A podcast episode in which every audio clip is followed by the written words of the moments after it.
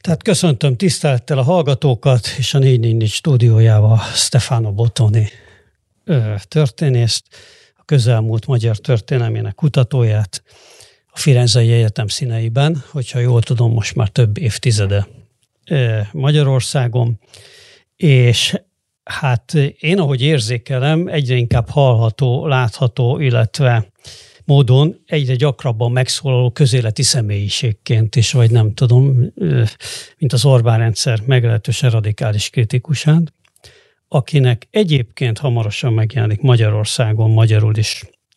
Az Olaszországban már értelmszerűen orosz nyelven megjelent Orbán Viktorról írott könyve, aminek hát már a címe is elég erős, vagy nem tudom, persze, hogy a dészpota szó olaszul annyira erősen hangzik, mint magyarul a despota, de az un dészpota in Európa.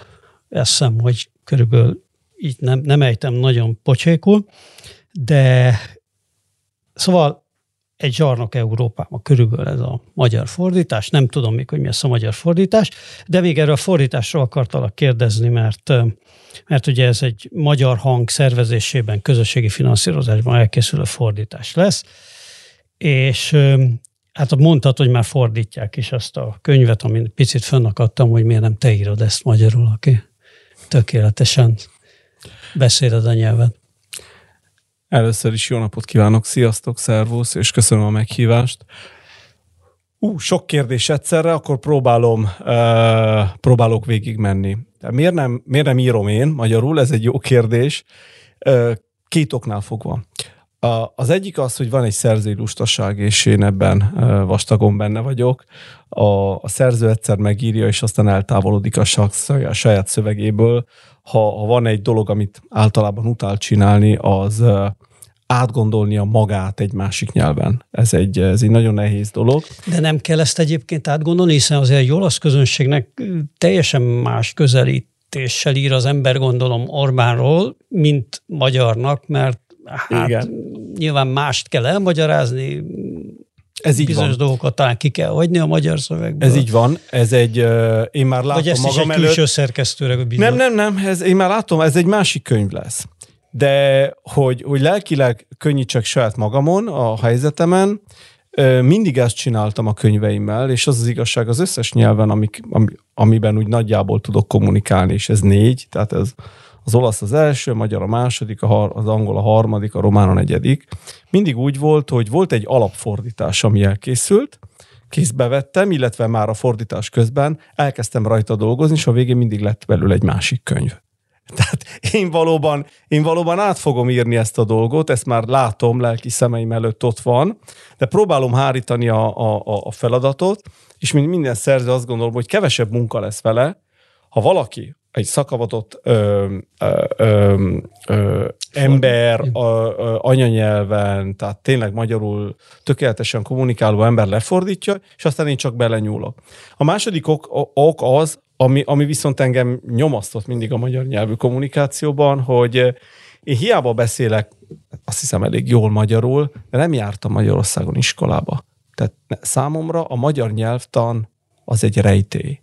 Én a magyart spontánul használom. Elég jól, de teljesen spontánul. Ha valaki megkérdezne, hogy én miért beszélek is, és miért rakom úgy össze a mondatokat, fogalmam sincs ez nagyon szégyellem, és a, és a magyar, de hát és a magyar kell, kultúrában... Nem, de az anyanyelvet is így tanulja meg az ember, azt sem tudja, hát igen, hogy de aztán, utólag tanulja igen, meg a nyelvtan. viszont most látom a, látom a, a nagyobbik gyerekem tanulmányaiban, ő most ötödikes, azért úgy harmadikától azért megjelennek ezek a tehát megjelenik a, megjelenik a, a nyelvtan, a mondatszerkezet, egyszerűen tudatosítják a gyerekekkel, hogy miért beszélünk úgy, ahogy beszélünk. Minden nyelvben megvan, és minden iskola rendszerben megvan.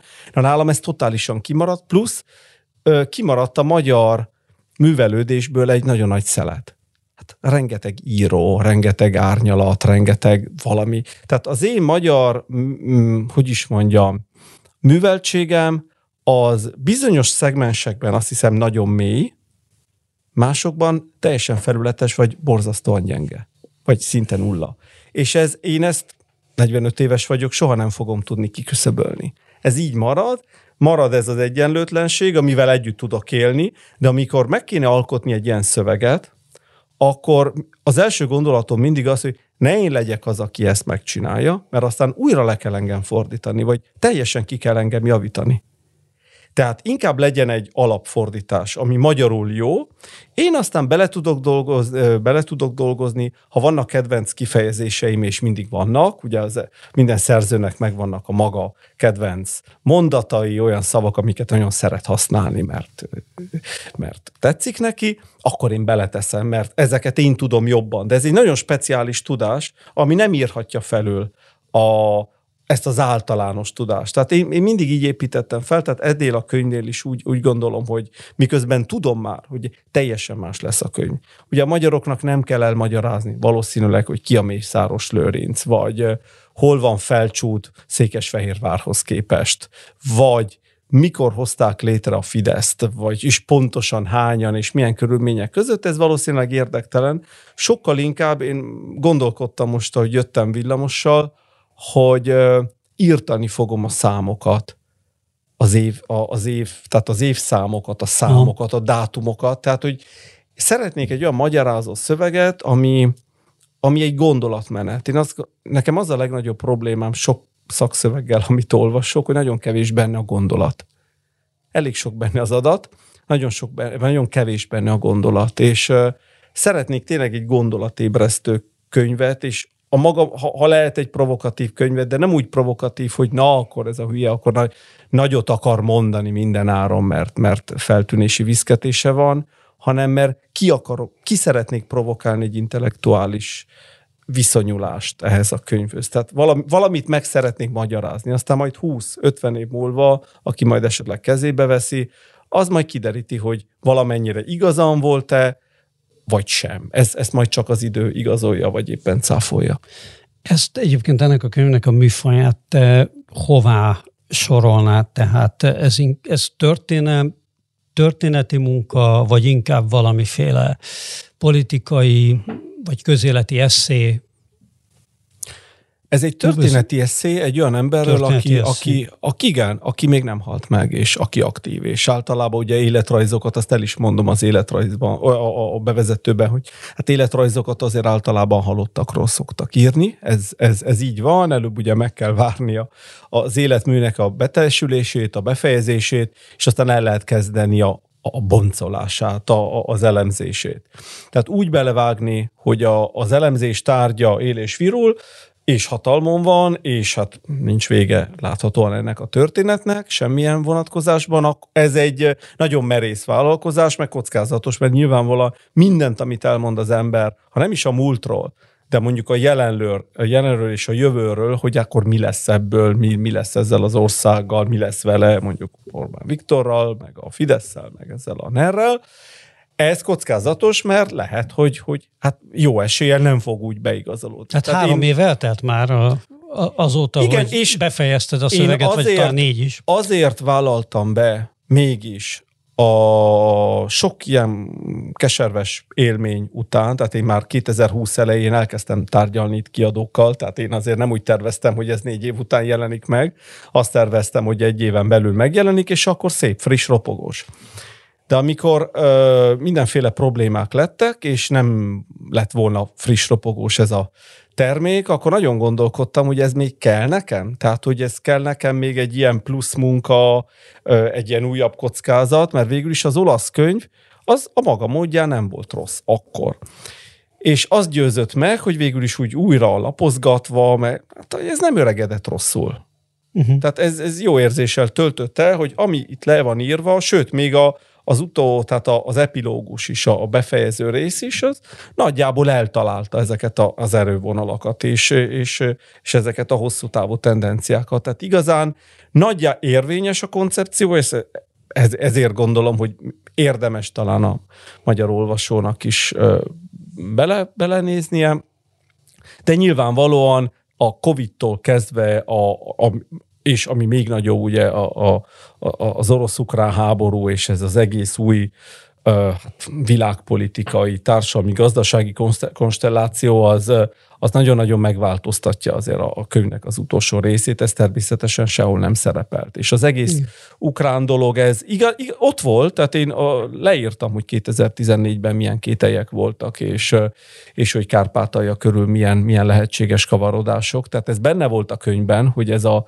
a, a, a, a Orbánéknak az ukrán illetve az orosz politikája milyen veszélyeket eh, rejtett ilyen szempontból is, de nyilvánvalóan nem volt tovább ív ez a történet, mert a, a könyv 2000, pontosan három éve, tehát 2019 novemberében jelent. Akkor te nem lepődtél meg azon, ami a, az ukrán háború kitörése után bekövetkezett, nevezetesen azon, hogy azért a, azt talán mégiscsak meglepő volt sokaknak, hogy mennyire benne maradtak Orbánék ebbe az orosz párti vonalba, annak ellenére, hogy szinte egész Európa erről erről lefarolt, vagy hát még a kvázi szövetségeseink is. Hát most a szerveket persze külön kell ebben Ö, Igen, hát nem, nem lepődtem meg, nem, sajnos nem. Tehát ez, ez, ez, ez benne volt, ez nagyon-nagyon logikusan. A probléma az, hogy a, e, e, ezzel a műfajjal az a, az a probléma, vagy egyeseknek az lehet a probléma,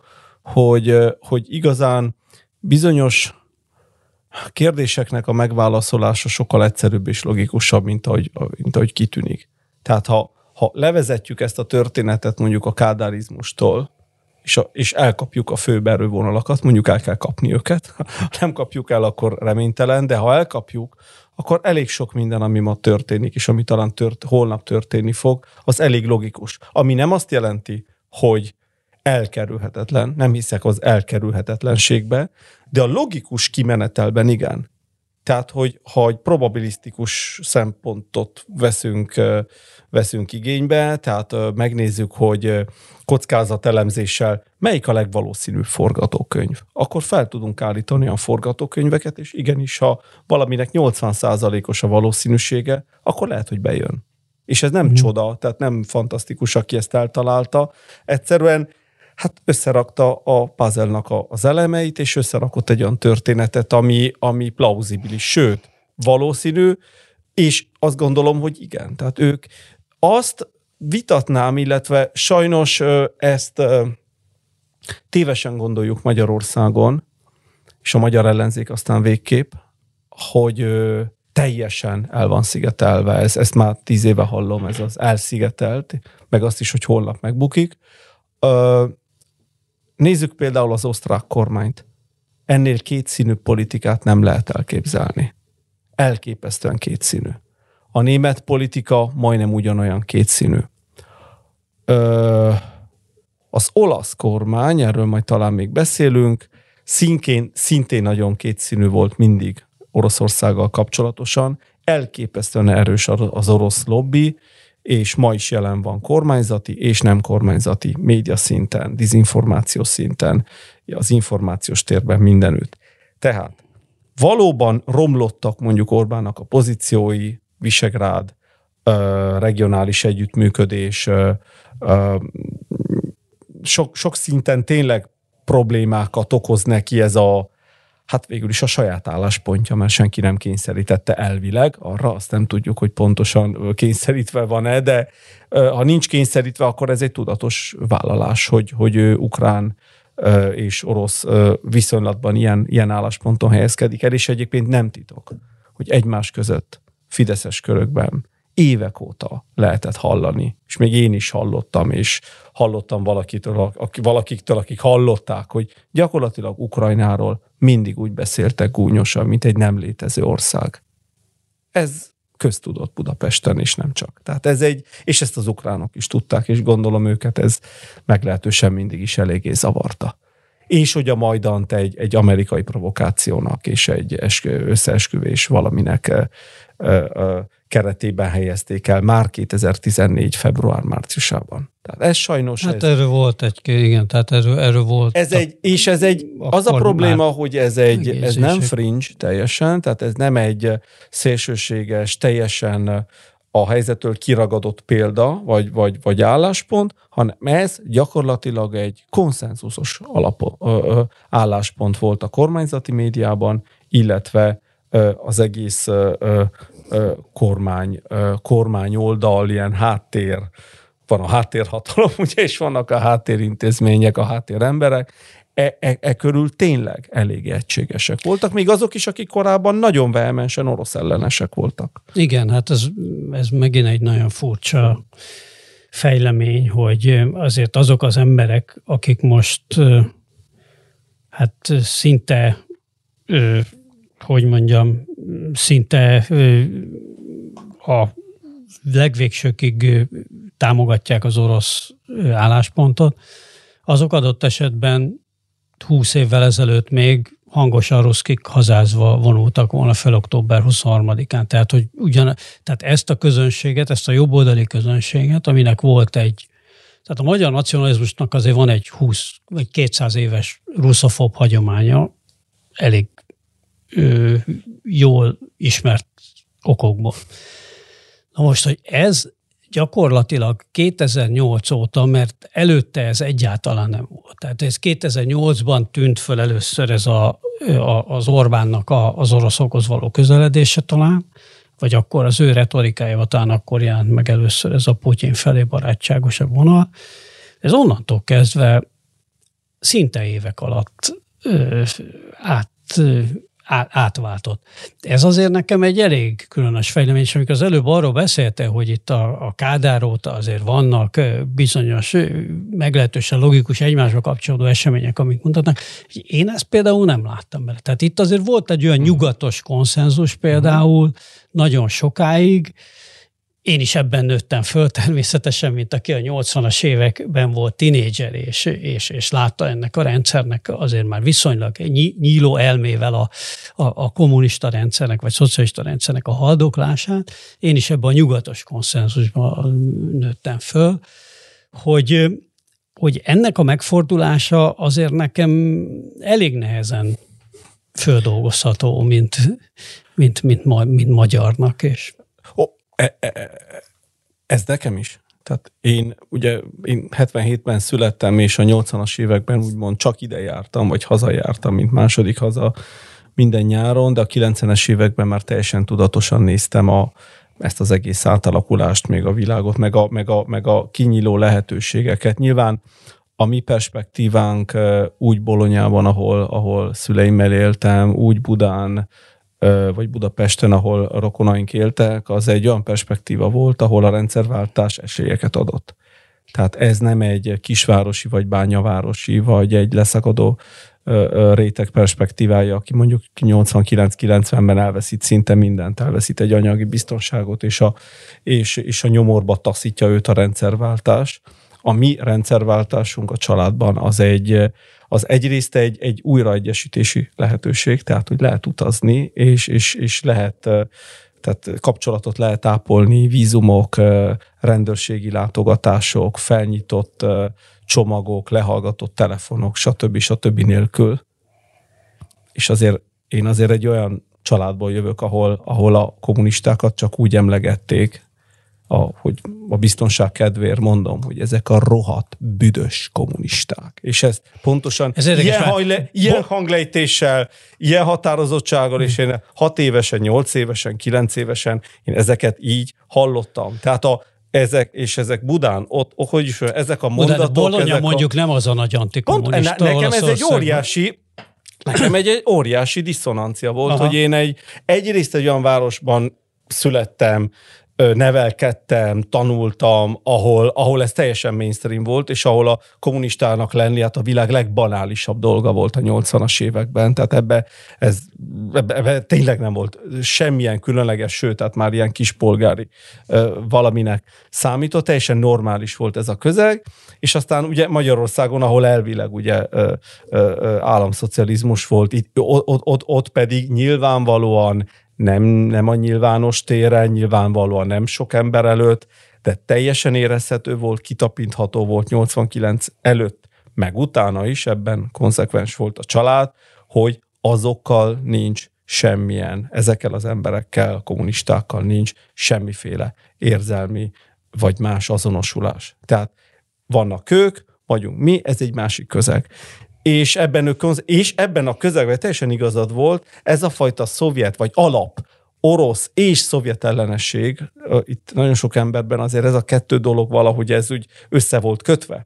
Tehát az oroszok, Persze, szovjetek, hát, a szovjetek, a szovjetek oroszok, előtt is volt nekünk pontosan azért az, az, igen, igen, igen, miatt. És aztán ez, és aztán 56, és aztán, a, és aztán az orosz, és aztán Orbán Viktor beszéde 89-ben, és, a, és er, erre, erre épült fel, és nagyon jó, hogy 91-ben elhúztak, és, és integettek nekünk, és, és vége lett annak a történetnek, és indul egy másik történet, ez a, ez a, ez a nyugatos valami, ez a, és én is sokszor leírtam mm, könyvekben, tanulmányokban, hogy igen, tehát szerintem teljesen igaza van a Csizmadia Ervinnek, született a 70-es évek elejétől, felétől egyfajta informális, a különböző szereplők által néha másképp értelmezett, de egy olyan valami, amit nevezhetünk nyugati konszenzusnak. Tehát, hogy a keleti blokk, a keleti tömb, a Szovjetunió, a szovjet integráció egy zsákutca, nem járható, illetve nem érdemes járni e-, ezen az úton. Hosszú távon egy nyugati reintegrációt kell megcélozni,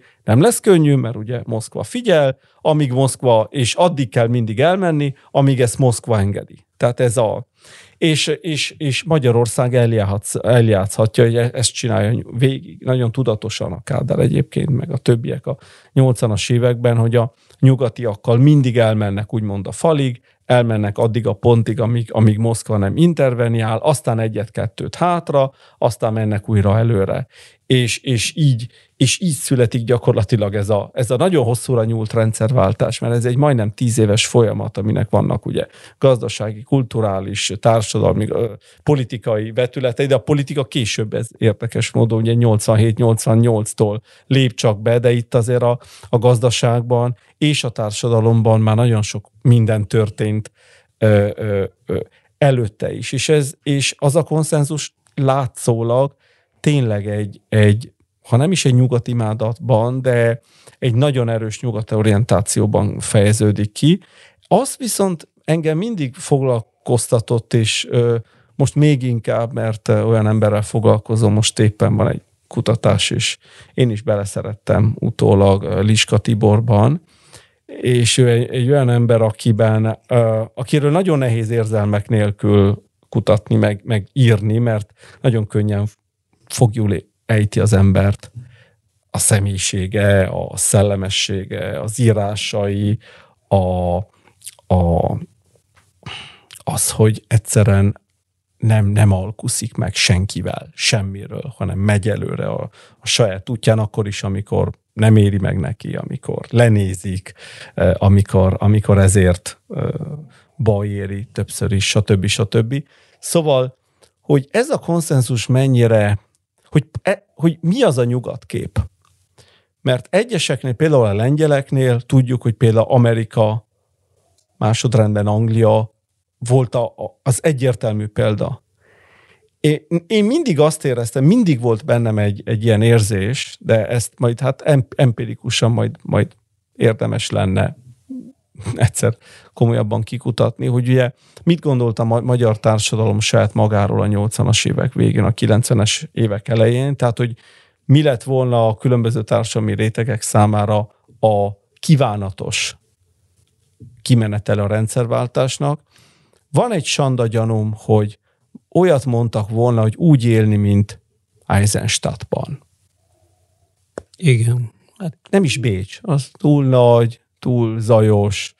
Eisenstadt. Grác maximum. Tehát, hogy tökéletesen megfelelt volna az a Gemütlichkeit, ahogy a németek mondják, az a kellemetlenség, kellemetesség, otthonosság, jólét, bizton, létbiztonság, amit ez a szomszédos ország, ami végül is olyan közel van, de ugye olyan hát nagy fal választott minket tőlük, ez garantálta, és azért nagy, ma is garantálja, ugye, hát hiába mennek politikusok ki Bécs egyes utcáin, és a szörnyűködnek, hogy mennyi sötétbőrű ember van, de aztán a magyarok elhúznak el tömegesen, és a Covid után ismét elkezdek elhúzni.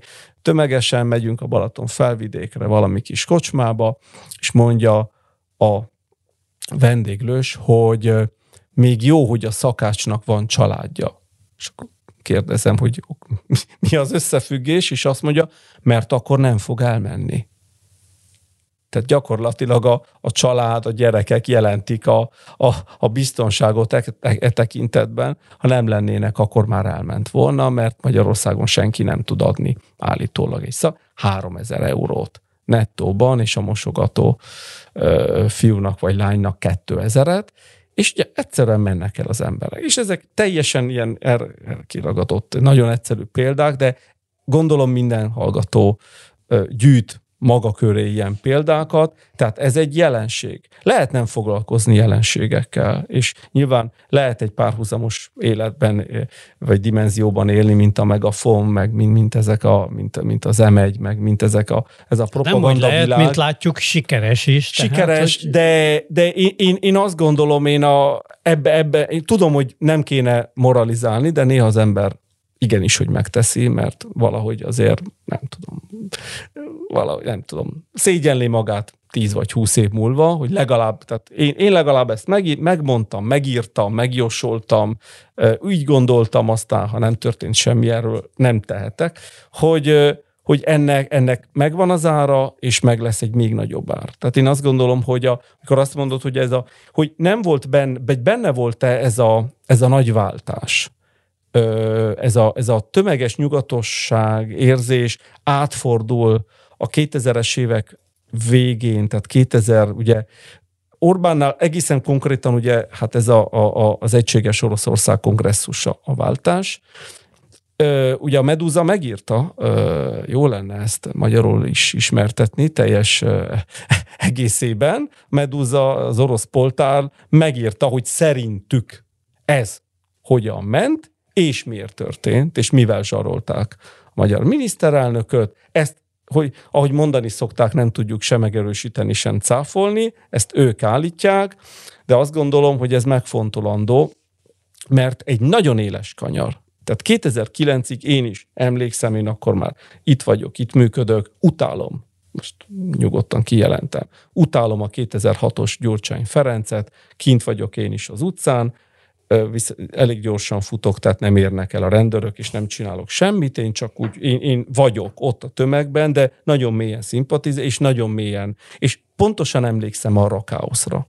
Tehát emlékszem arra az összeomlásra, emlékszem a cigánygyilkosságokra, emlékszem az állandó erőszak feelingre, mind, mindkét oldalról azt kell mondjam. Tehát egy, egy, egy, egy, Emlékszem arra, arra, arra a nagyon durva hangulatra, ami eluralkodik 2007, 2008, 2009 eleje, és emlékszem arra, a, a, arra az Orbán Viktorra, aki ugye az orosz követtel, orosz nagykövettel nyilvánosan összeszólalkozik egy konferencián, és az orosz Igen, nagykövet azt mondja neki, megértőettük egy más, tudja?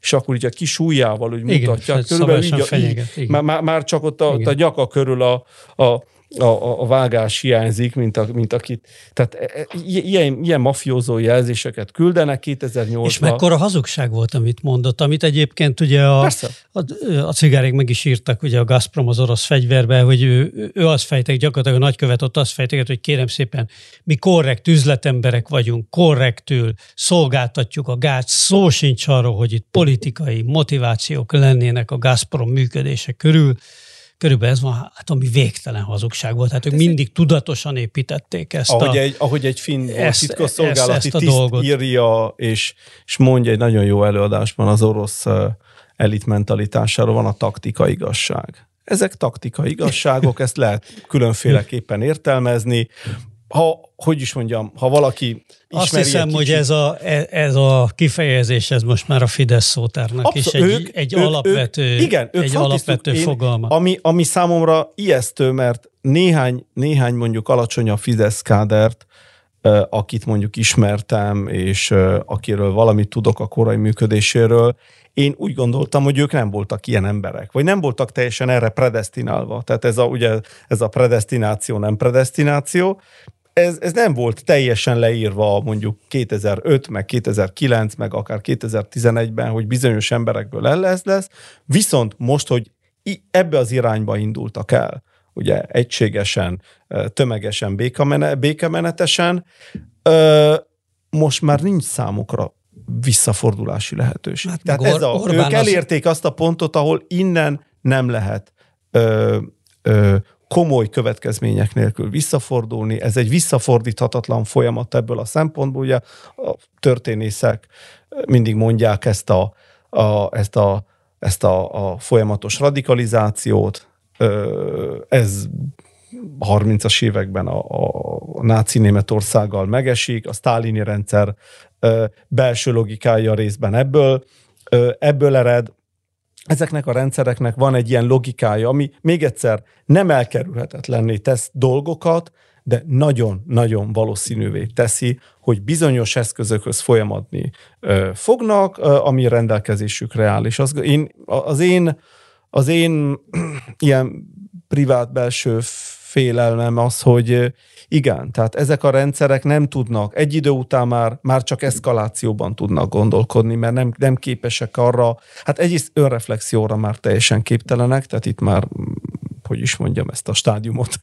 Hát Putyin esetében látjuk, hogy ez hogyan vezet igen, a katasztrófába. Igen, ez, egy, ez, egy, ez egy ilyen. Szóval, hogy visszatérve, tehát az az Orbán, aki 2008-ban még ilyen bátran kiáll ugye Grúzia mellett, ugye van egy, van egy nagyon fontos pont, 2008. augusztus, ö, orosz agresszió, ami az első orosz agresszió orosz területen kívül, tehát ez egy fontos dolog, hogy a csecsen háború az mégis olyan területen történt, ami, ami formálisan, formálisan Oroszországhoz tartozott, de Grúzia egy egészen más ö, terep, az egy, az egy gyakorlatilag egy formális agresszió, egy másik szuverén ország, ország ellen.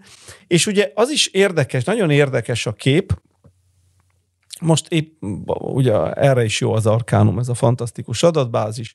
Nézegetek dolgokat, és belecsöppenek egy 2009 novemberi Magyar Nemzet vezér cikkben, most nem mondom, hogy ki írta, nem is emlékszem a vezércikkeket, mindig mások szokták néha írni a Magyar Nemzetben akkor is, de a lényeg az, hogy előző nap ment Orbán Putyinhoz. Akkor ugye a Gyurcsány még már nem volt hatalmon, tehát ez 2009 november, bajnai kormány van, de hát a Gyurcsány még azért, hát ő a Gyurcsány az a Gyurcsány, tehát ő ott van, és mindig mond, valami okosat, és azt próbálják bebizonyítani, hogy meg a Debreceni József is, hogy, a, hogy nem is találkozott Orbán a Putyinnal. Fantasztikus, tehát hogy azt kell, azt kell, tehát érzékeljük azt, hogy 2009-ben az bűnnek számít, ha egy magyar politikus nem találkozhat a Putyinnal, és nem barátkozhat, és leírják, hogy amikor a Gyurcsány a Putyinhoz megy, akkor három napra megy, akkor vendégül látja, akkor, és e nem kell ott egy... egy, egy, hát igen, egy... a Gyurcsány elment a Gyurcsány házába, azt hiszem, hogy a lakásába pontosan. elment Putyin, tehát, ami hogy, teljesen tehát, azt és a, és a, a, a, a Magyar Nemzet vezércikkírója azt próbálja bizonyítani, hogy milyen szánalmasak, pedig igenis, hogy találkozott, és ez egy jó dolog, hogy találkozott, ezért és azért.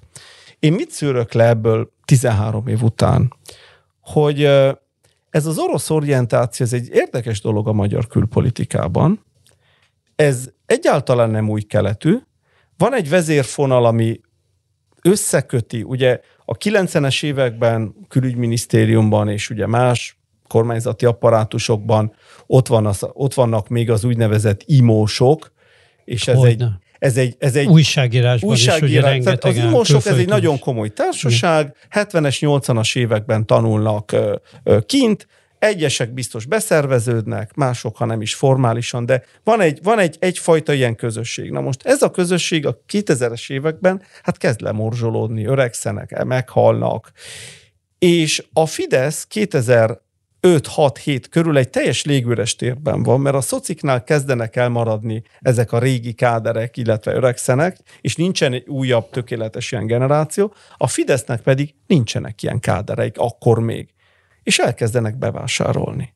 Tehát ez a fantasztikus, hogy tudnék mondani több, hát még, még aki ilyen dolgokkal foglalkozik, megfigyelhette, hogy már 2010 előtt elkezdődik egyfajta ilyen, ilyen rekrutáció, és aztán 2010-11-től tömegessé válik, és amikor aztán a Szijjártó Péter 14 őszén átveszi a külügyminisztériumot, de a nagy tisztogatást már Navracsics Tibor csinálta a rövid regnálása alatt 2014 nyarán, tehát ő igazán arra kellett, hogy ezt az egész tisztogatást végigvigye a, külügyben. Több száz ember dobnak ki pár hónap alatt, és akkor megtő felállítanak egy orosz főosztályt, ami egy, ö, ö, és gyakorlatilag teljesen átszervezik a külügyminisztérium, csak a nevét, hanem a, hanem a, a gondolkodási, a belső gondolkodási ö, logikáját, de ezek a trendek már ott voltak. Tehát Megyesiek 2002 őszén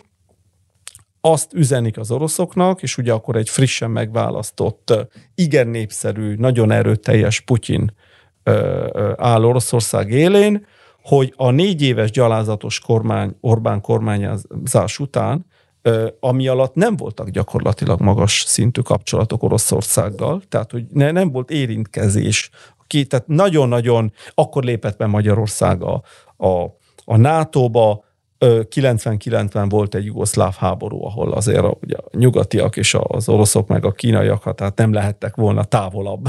És Magyarország nagyon egyértelműen az, egy, az egyik oldalon áll, akkor is, hát gondoljunk bele, hogy ott zajlik a háború konkrétan a közelünkben. Tehát Szabadkát támadják, lövik a, a, a NATO gépek, és ezek a mi gépeink. Tehát, hogy Magyarország azért milyen geopolitikai örvénybe kerül, és akkor például 99-ben tudtommal legalább mindenki számára egyértelmű, hogy mi a teendő. Akkor is, ha nem szép, akkor is, ha fáj, akkor is, ha jönnek tömegesen menekültek Vajdaságból és máshonnan. Egyszerűen azt kell csinálni. Ez egy, ez egy feladat. Teljesíteni kell, és teljesítik. Kerül, amibe kerül. Na most 2002 után már e- elindul egy, egy, egy részleges reorientáció, ami aztán a Gyurcsány alatt nagyon-nagyon látványossá válik Putyinnal. Nyilván lehet érvelni, és mindenki azzal érvel, hogy az a Putyin nem a mai Putyin. Valóban. Valóban. Tehát minden rendszerben van egy, úgy, ahogy azt gondolom én, a 2010-es vagy 12-es Orbán és a, az akkori úgynevezett NER nem a mai. Tehát 10 év alatt, 20 év alatt rengeteg minden történhet, de ami érdekes, ez a fajta, ez a fajta lejtő, ez a fajta gondolkodás. És akkor kezd leépülni, azt gondolom, az a, az a teljes nyugati konszenzus, ami Magyarország külpolitikáját és, hogy is mondjam, stratégiai gondolkodását jellemezte már a 70-es évektől, hogy nekünk hol a helyünk. És akkor kezdődik el ez a, hát azért ott van Kína, ami teljes természetesen igaz, ott van Kína, ott van Oroszország, ott van Kuba, ott van Afrika, minden ott van, tehát rendben van, hogy, hogy mindent figyelembe kell venni, de megkezd jelenni, elkezd, na, bocsánat, megjelenik a tömegtájékoztatásban, a populáris kultúrában is valahogy a, a, a, az emberek a képzeletében is egy olyan dolog, hogy ez a nyugat azért nem vált teljesen be. Ez nem, nem, nem teljes úgy az élet kell nekünk más is. Tehát én azt gondolom, hogy ez az erózió, ez korábban kezdődik, a 2000-es évek első felében, 2006 után óriási löketet kap. Tehát a, a politikai társadalmi válság óriási löketet ad. Gondoljunk a, a például a kurultáj. Gondoljunk például a, a vannak ezek a magyarok nagy gyűléseire. Ön tehát a sajtó akkor alig, tehát 2008-ban 200 ezeren vannak az MO pusztaszelen. Hihetetlen néptömeg. Erről ugye nem beszélt a New York Times, erről nem ír, mert fogalma sincs, és nem tudna ezzel mit kezdeni. Nem, nem, nem, tud, nem, nem tud mit kezdeni. Ugye, hogy nem tudtak mit, mit kezdeni a, a, a, a, a Kossuth téren prédikáló emberekkel szeptember végén. Tehát az egy olyan karnevál volt, ami külföldön, én, én ott voltam. Néha nevettem, néha sírtam tőle, néha úgy vicces volt, vagy néha értetlen, de egyszerűen olyan érzelmek törtek fel. Tehát a, a magyar történelem a 20. század különböző bugyraiból olyan, olyan érzelmek törtek fel, amiket racionálisan nagyon nehéz volt, de ott voltak. Tehát ezt, ezt el lehet söpörni, ezt lehet tagadni, hogy nincs is, meg tegyünk úgy, mintha ez nem úgy lenne, vagy mintha nem létezne. Ott léteztek, és kezdtek elő, el, előtörni. Tehát én azt gondolom, hogy a 2010-es nagy politikai, gazdasági, minden átalakulásnak van egy nagyon-nagyon szignifikáns ö, komponense, része, ami az először 8-10 évben megteremtődik.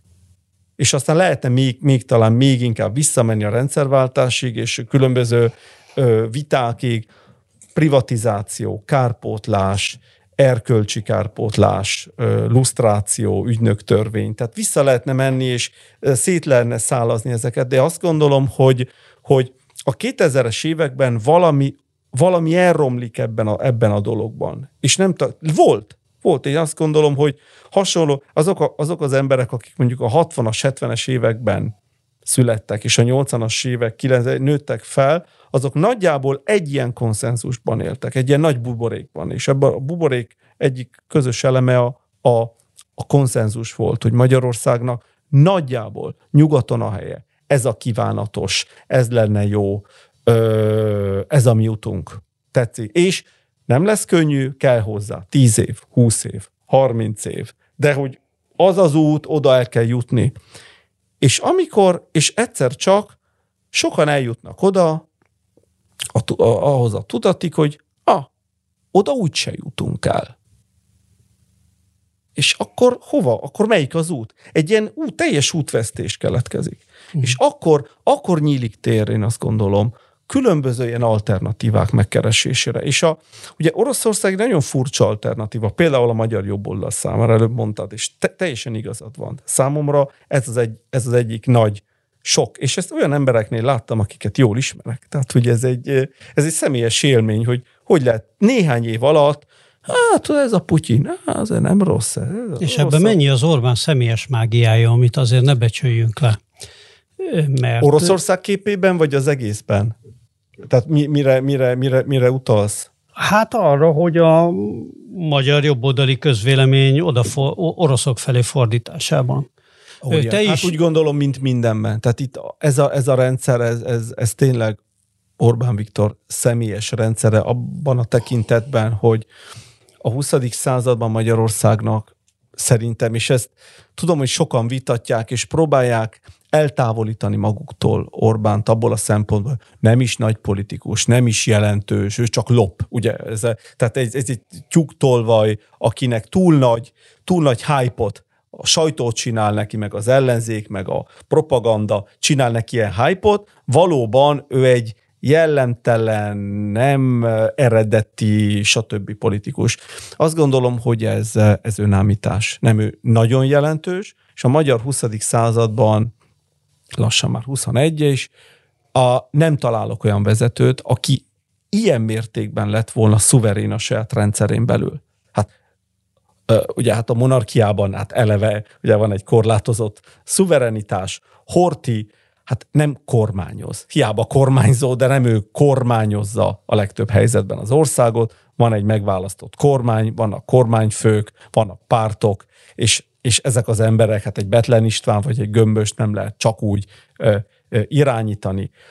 Rákosit ugye azért, hát hogy is mondjam, Moszkvából, Moszkvából Kádárt még jobban bizonyos tekintetben, és amikor elkezd függetlenedni a 60-as évektől, hát ő egyáltalán nincs egyedül. Van egy társadalom, van egy pártaparátus, vannak körülötte emberek, érdekcsoportok, és a 80-as években már, hát ezek az érdekcsoportok harca dominálja, tehát itt nincs egy erős ember, és a rendszerváltás után is végül is, tehát Antal soha nem tudott vagy akart az a, az a vezetővé lenni, és a többiek sem. Tehát igazán Orbán Viktor elég, elég kivételes ember a magyar történelemben. Ezt, ezt ha elvitatjuk tőle, akkor szerintem megfosztjuk magunkat attól a lehetőségtől, hogy megértjük, hogy milyen helyzetbe kerültünk. Jó, de ez mondjuk független attól, hogy az országnak egyébként, vagy az ország lakosság többségének jó-e, már hogy benne van ez az óriási ambíció.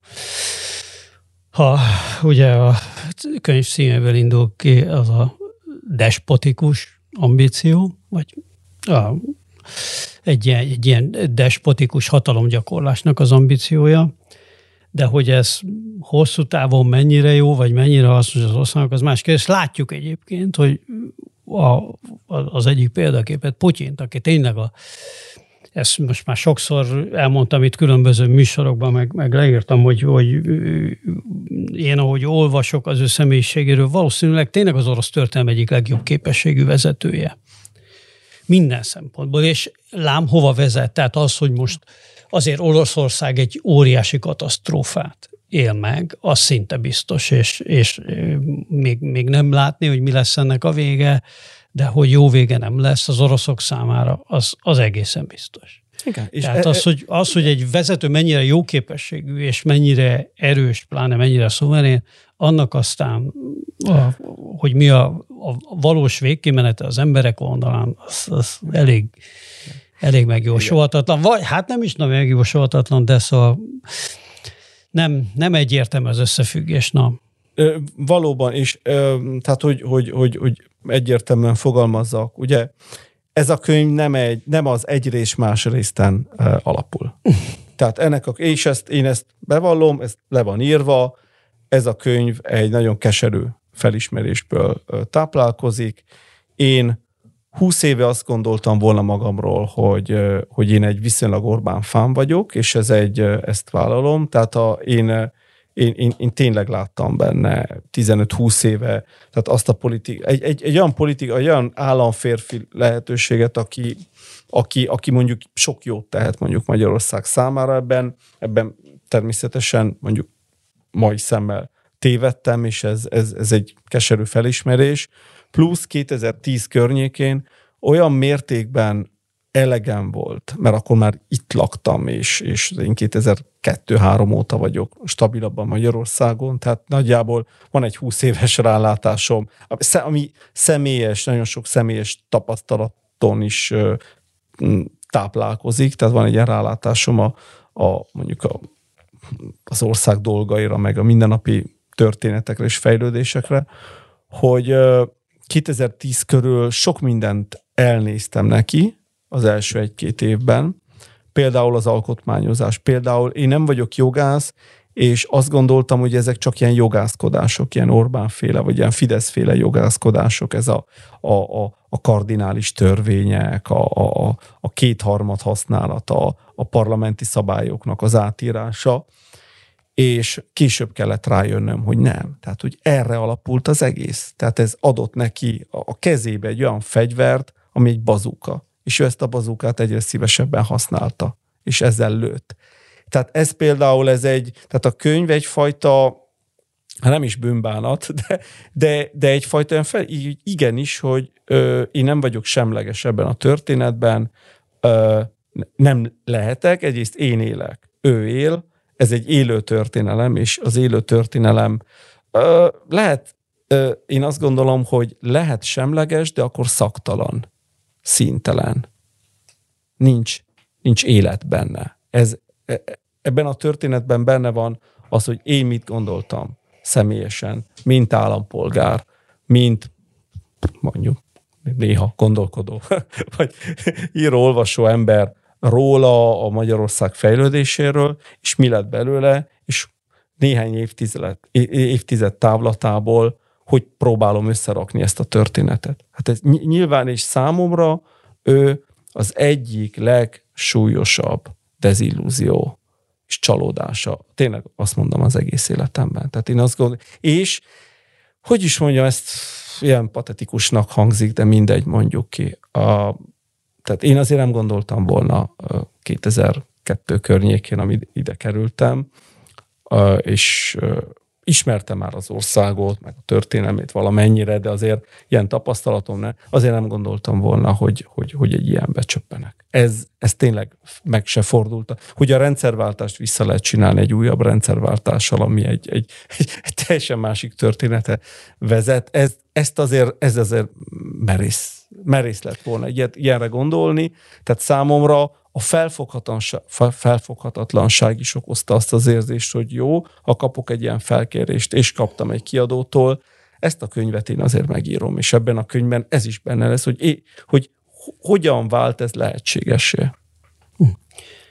Egyébként ebben a könyvben ne foglalkozol azzal, ami hát itt sokakat érdekel, mi olvasóinkat meg pláne, hogy, hogy van-e ebből kiút a magyar társadalom számára, vagy vagy hát az előbb elmondottakból azért valamiféle nagyon pessimista következtetés adódik.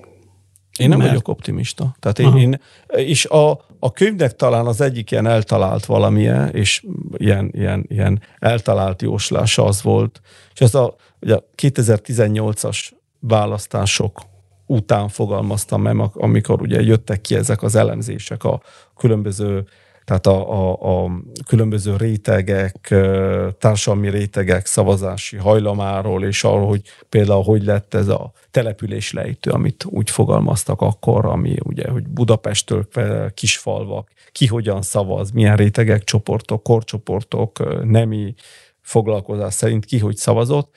A lényeg az, hogy akkor megfogalmazódott bennem, is le is írtam ebben a könyvben, hogy valószínűleg elértük azt a pontot, ahol ezt a rendszert a saját fegyvereivel, tehát egy irányított és nem tiszta választása nem lehet legyőzni.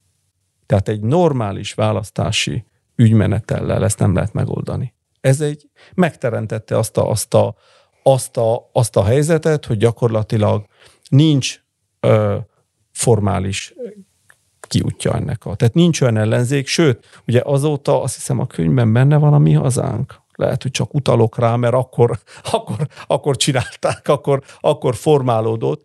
De ha megjelenik ez a, és azóta ugye megjelent, ez a teljesen orosz mintájú fake uh, ellenzék, ami ugye a Magyar Bálint, Ladovics féle könyvekben nagyon szépen le van le, le van írva, ugye ez a könyv most megjelent magyarul is.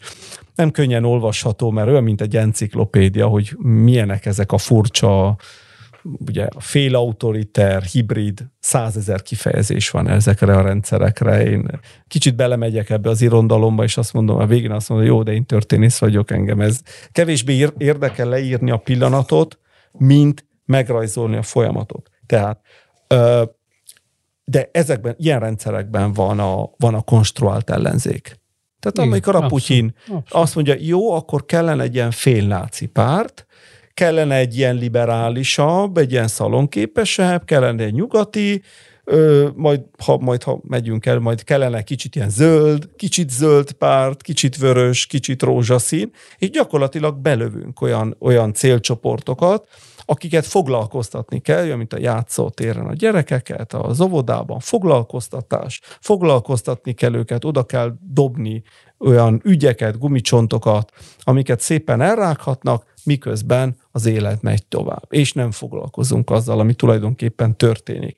És a valós hatalmat gyakorló egyszemélyi vezető az egészen fölött áll, azon semmilyen kontrollja Ezt nincsenek. Sem. Az egész cirkusznak, ami alatt zajlik, csak fordítva van kontroll. Igen, föl, tehát amikor, ugye, amikor jönnek Ez a klasszikus ide, Putyini. Amikor jönnek ide ugye, olasz újságírók, például számukra nagyon érdekes ez a dolog, hogy egyrészt van egy ország, és van egy szép város, ahol itt vagyunk, nagyon szép házak, fantasztikus terek, utcák, épületek, nagyon sok szép van itt, és van egy teljesen élhető ország. Megérkeznek, és nem ér diktatúra. Nem. Hát so, nem. Tehát semmilyen érzést nem ad arról, hogy itt bármi különleges dolog lenne. Ezt merem állítani, mert nagyon, mint egy, mint egy ilyen szociográfus. Már évek kicsit... óta követem a, az újságírók, az ide látogató, ugye gyüttmentek Igen, de ezt egy kicsit, egy kicsit meg is lehetne folytani, és majd erről később beszéljünk, most csak közöltem, hogy az Olaszországgal kapcsolatban is igaz, hogy Olaszország mindenki elmegy, nagyszerű élet, fantasztikus dolgok közben, meg hát te aztán sokkal hosszan tudnám és hogy milyen óriási feszültségek Igen, lappanganak ebbe az osztásokba, és milyen súlyos problémák ez kerülnek van. most elő, illetve forronganak évtizedek óta. Ez így van, De, ez így van. Nem csak, igen. hogy, a, hogy és mindaz addig eltart, amíg például megkérdezik, hogy oké, de akkor lehetne ezzel a miniszterrel beszélni? És akkor közlöm velük, hogy figyelj, te, nem. És hogy, hogy, hogy nem? Mondom, hogy nem, itt ez nem szokás. Tehát ne, nem adnak kint, hogy, hogy nem ad int? Nem. Tehát nem tud, majd írsz neki egy e-mailt, amire általában nem válaszol, és akkor e, ezzel el van intézve. És ez így van. És na, ezt például már nem értik. Tehát ez az, a, ez az a pillanat, amikor leesik nekik valami, vagy például kimennek az utcára, és az emberek 95%-a nem akar mondani nekik semmit. Vagy takarva, ne, ne, nincs név, né, és ott érzi az ember ezt, ezt, a, ezt a félelmet, ezt a rossz érzést, ezt az idegenkedést az idegenektől. Külföldi ügynök. Ne, nem jó.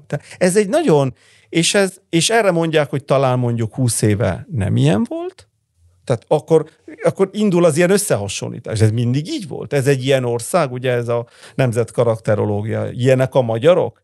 Ne, talán nem ilyenek.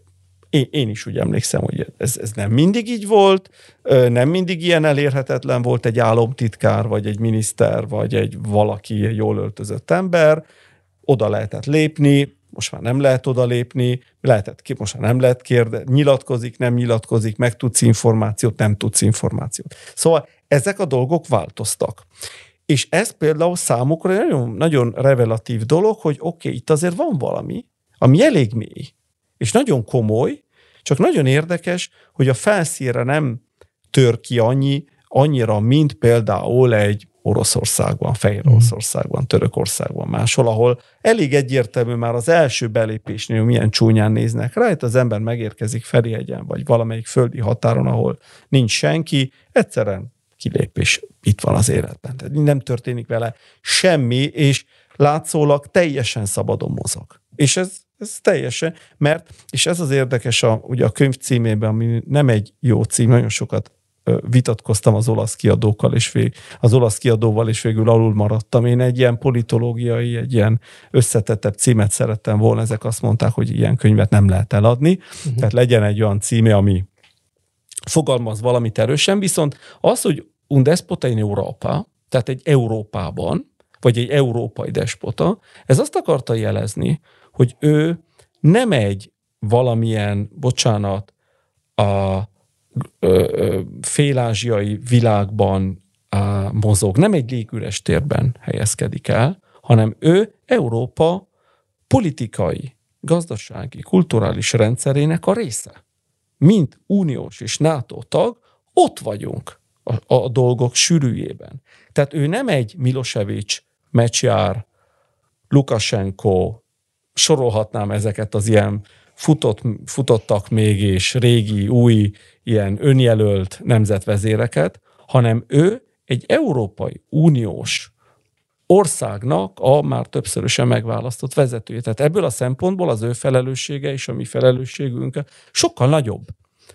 Mert itt Európában mozog, és az, ami vele történik, és ami velünk történik mondjuk általa, az részben, valamilyen részben Európa közös felelőssége. Tehát, és a nagy európai országok, ott meg vannak említve a könyvek többször, a németek, a franciák, az osztrákok, tehát azok az országok, akik ide befektetnek, akik itt korrumpálnak és korrumpálódnak, akik elnéznek neki dolgokat.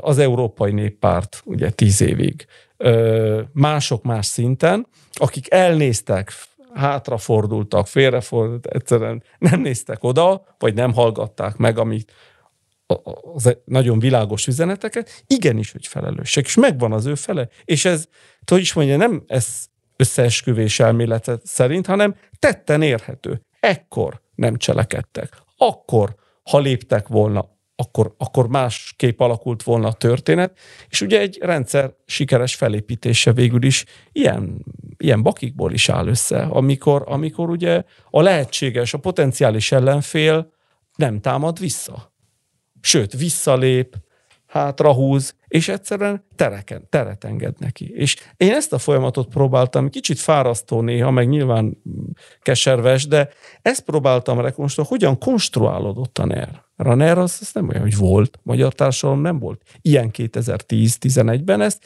fel kellett építeni, ez egy felépített dolog. De most, hogy megvan konstruálva, mint a nemzet, mindig mondjuk, hogy a, hogy a nemzet nincs, megkonstruálták. Rendben, de ha már egyszer megkonstruálták, akkor nagyon sokan hisznek benne, és azt gondolják, hogy ez tényleg így van, hogy ez immanens, ez mindig is így volt, mindig is így lesz. Hát ilyen a NER is felépítették, fel ez egy építmény, ez egy rendszer, nem csak rezsim, nem csak, ez egy építmény, ami a, arra is épül részben legalább, amit Orbán a magyar lép léleknek, ugye a magyar ember, mondja, a magyar emberekre hivatkozik, a magyar ember ilyen, a magyar ember olyan. Igen, és valahogy a magyar néplélekre appellál, bizonyos érzésekre, bizonyos kettőt mondanék, és ezt egy nagyon jó barátom is tudós uh, kisebbségkutató Bárdi Nándor fogalmazta meg nekem nemrég. Az első a Kádár rendszerből öröklődik, és ez a, a viszonyítás. Tehát ő a relativizálás. Tehát Orbánik azt üzenik, hogy nem olyan rossz nálunk, bezzeg máshol. És erre a magyar ö, lakosság a Kádár rendszer alatt a 70-es, 80-as években és ma is rezonál. A másik a félelem. Ez egy, ez egy örök adó. A félelem, hogy még, még rosszabb lehet. Ö, nézd, mi az alternatíva, mi megvédünk. Ez egy, ez egy olyan valami, amit gyakorlatilag minden politikai rendszer kihasznált Magyarországon a 20. században, általában nagyon rossz következményekkel, és mindig bele, hogy is mondjam, belevíve az embereket egy még mélyebb gödörbe, és mindig működött egy adott pontig. Én azt gondolom, hogy ez a logika valóban átöröklődött, és ezt nagyon, nagyon sikeresen alkalmazzák. Most beszéltél néhány ország felelősségéről a NER kiépülésében, Németország, Ausztria akár. Jöjjenek az olaszok. Jöjjenek.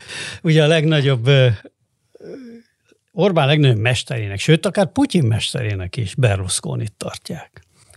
Van ebben azért valami igazság, vagy túl van becsülve Berlusconi, és igazából ez a fajta populista, vagy nem is tudom, népvezéri kicsit, hogy mondjam, autokrata ambíciókkal fölépő vezető, ez azért nem különleges, csak nem tudom én, egy, egy hosszú szünet után jött valaki nyugaton, és, és ezért gondoljuk őt példának.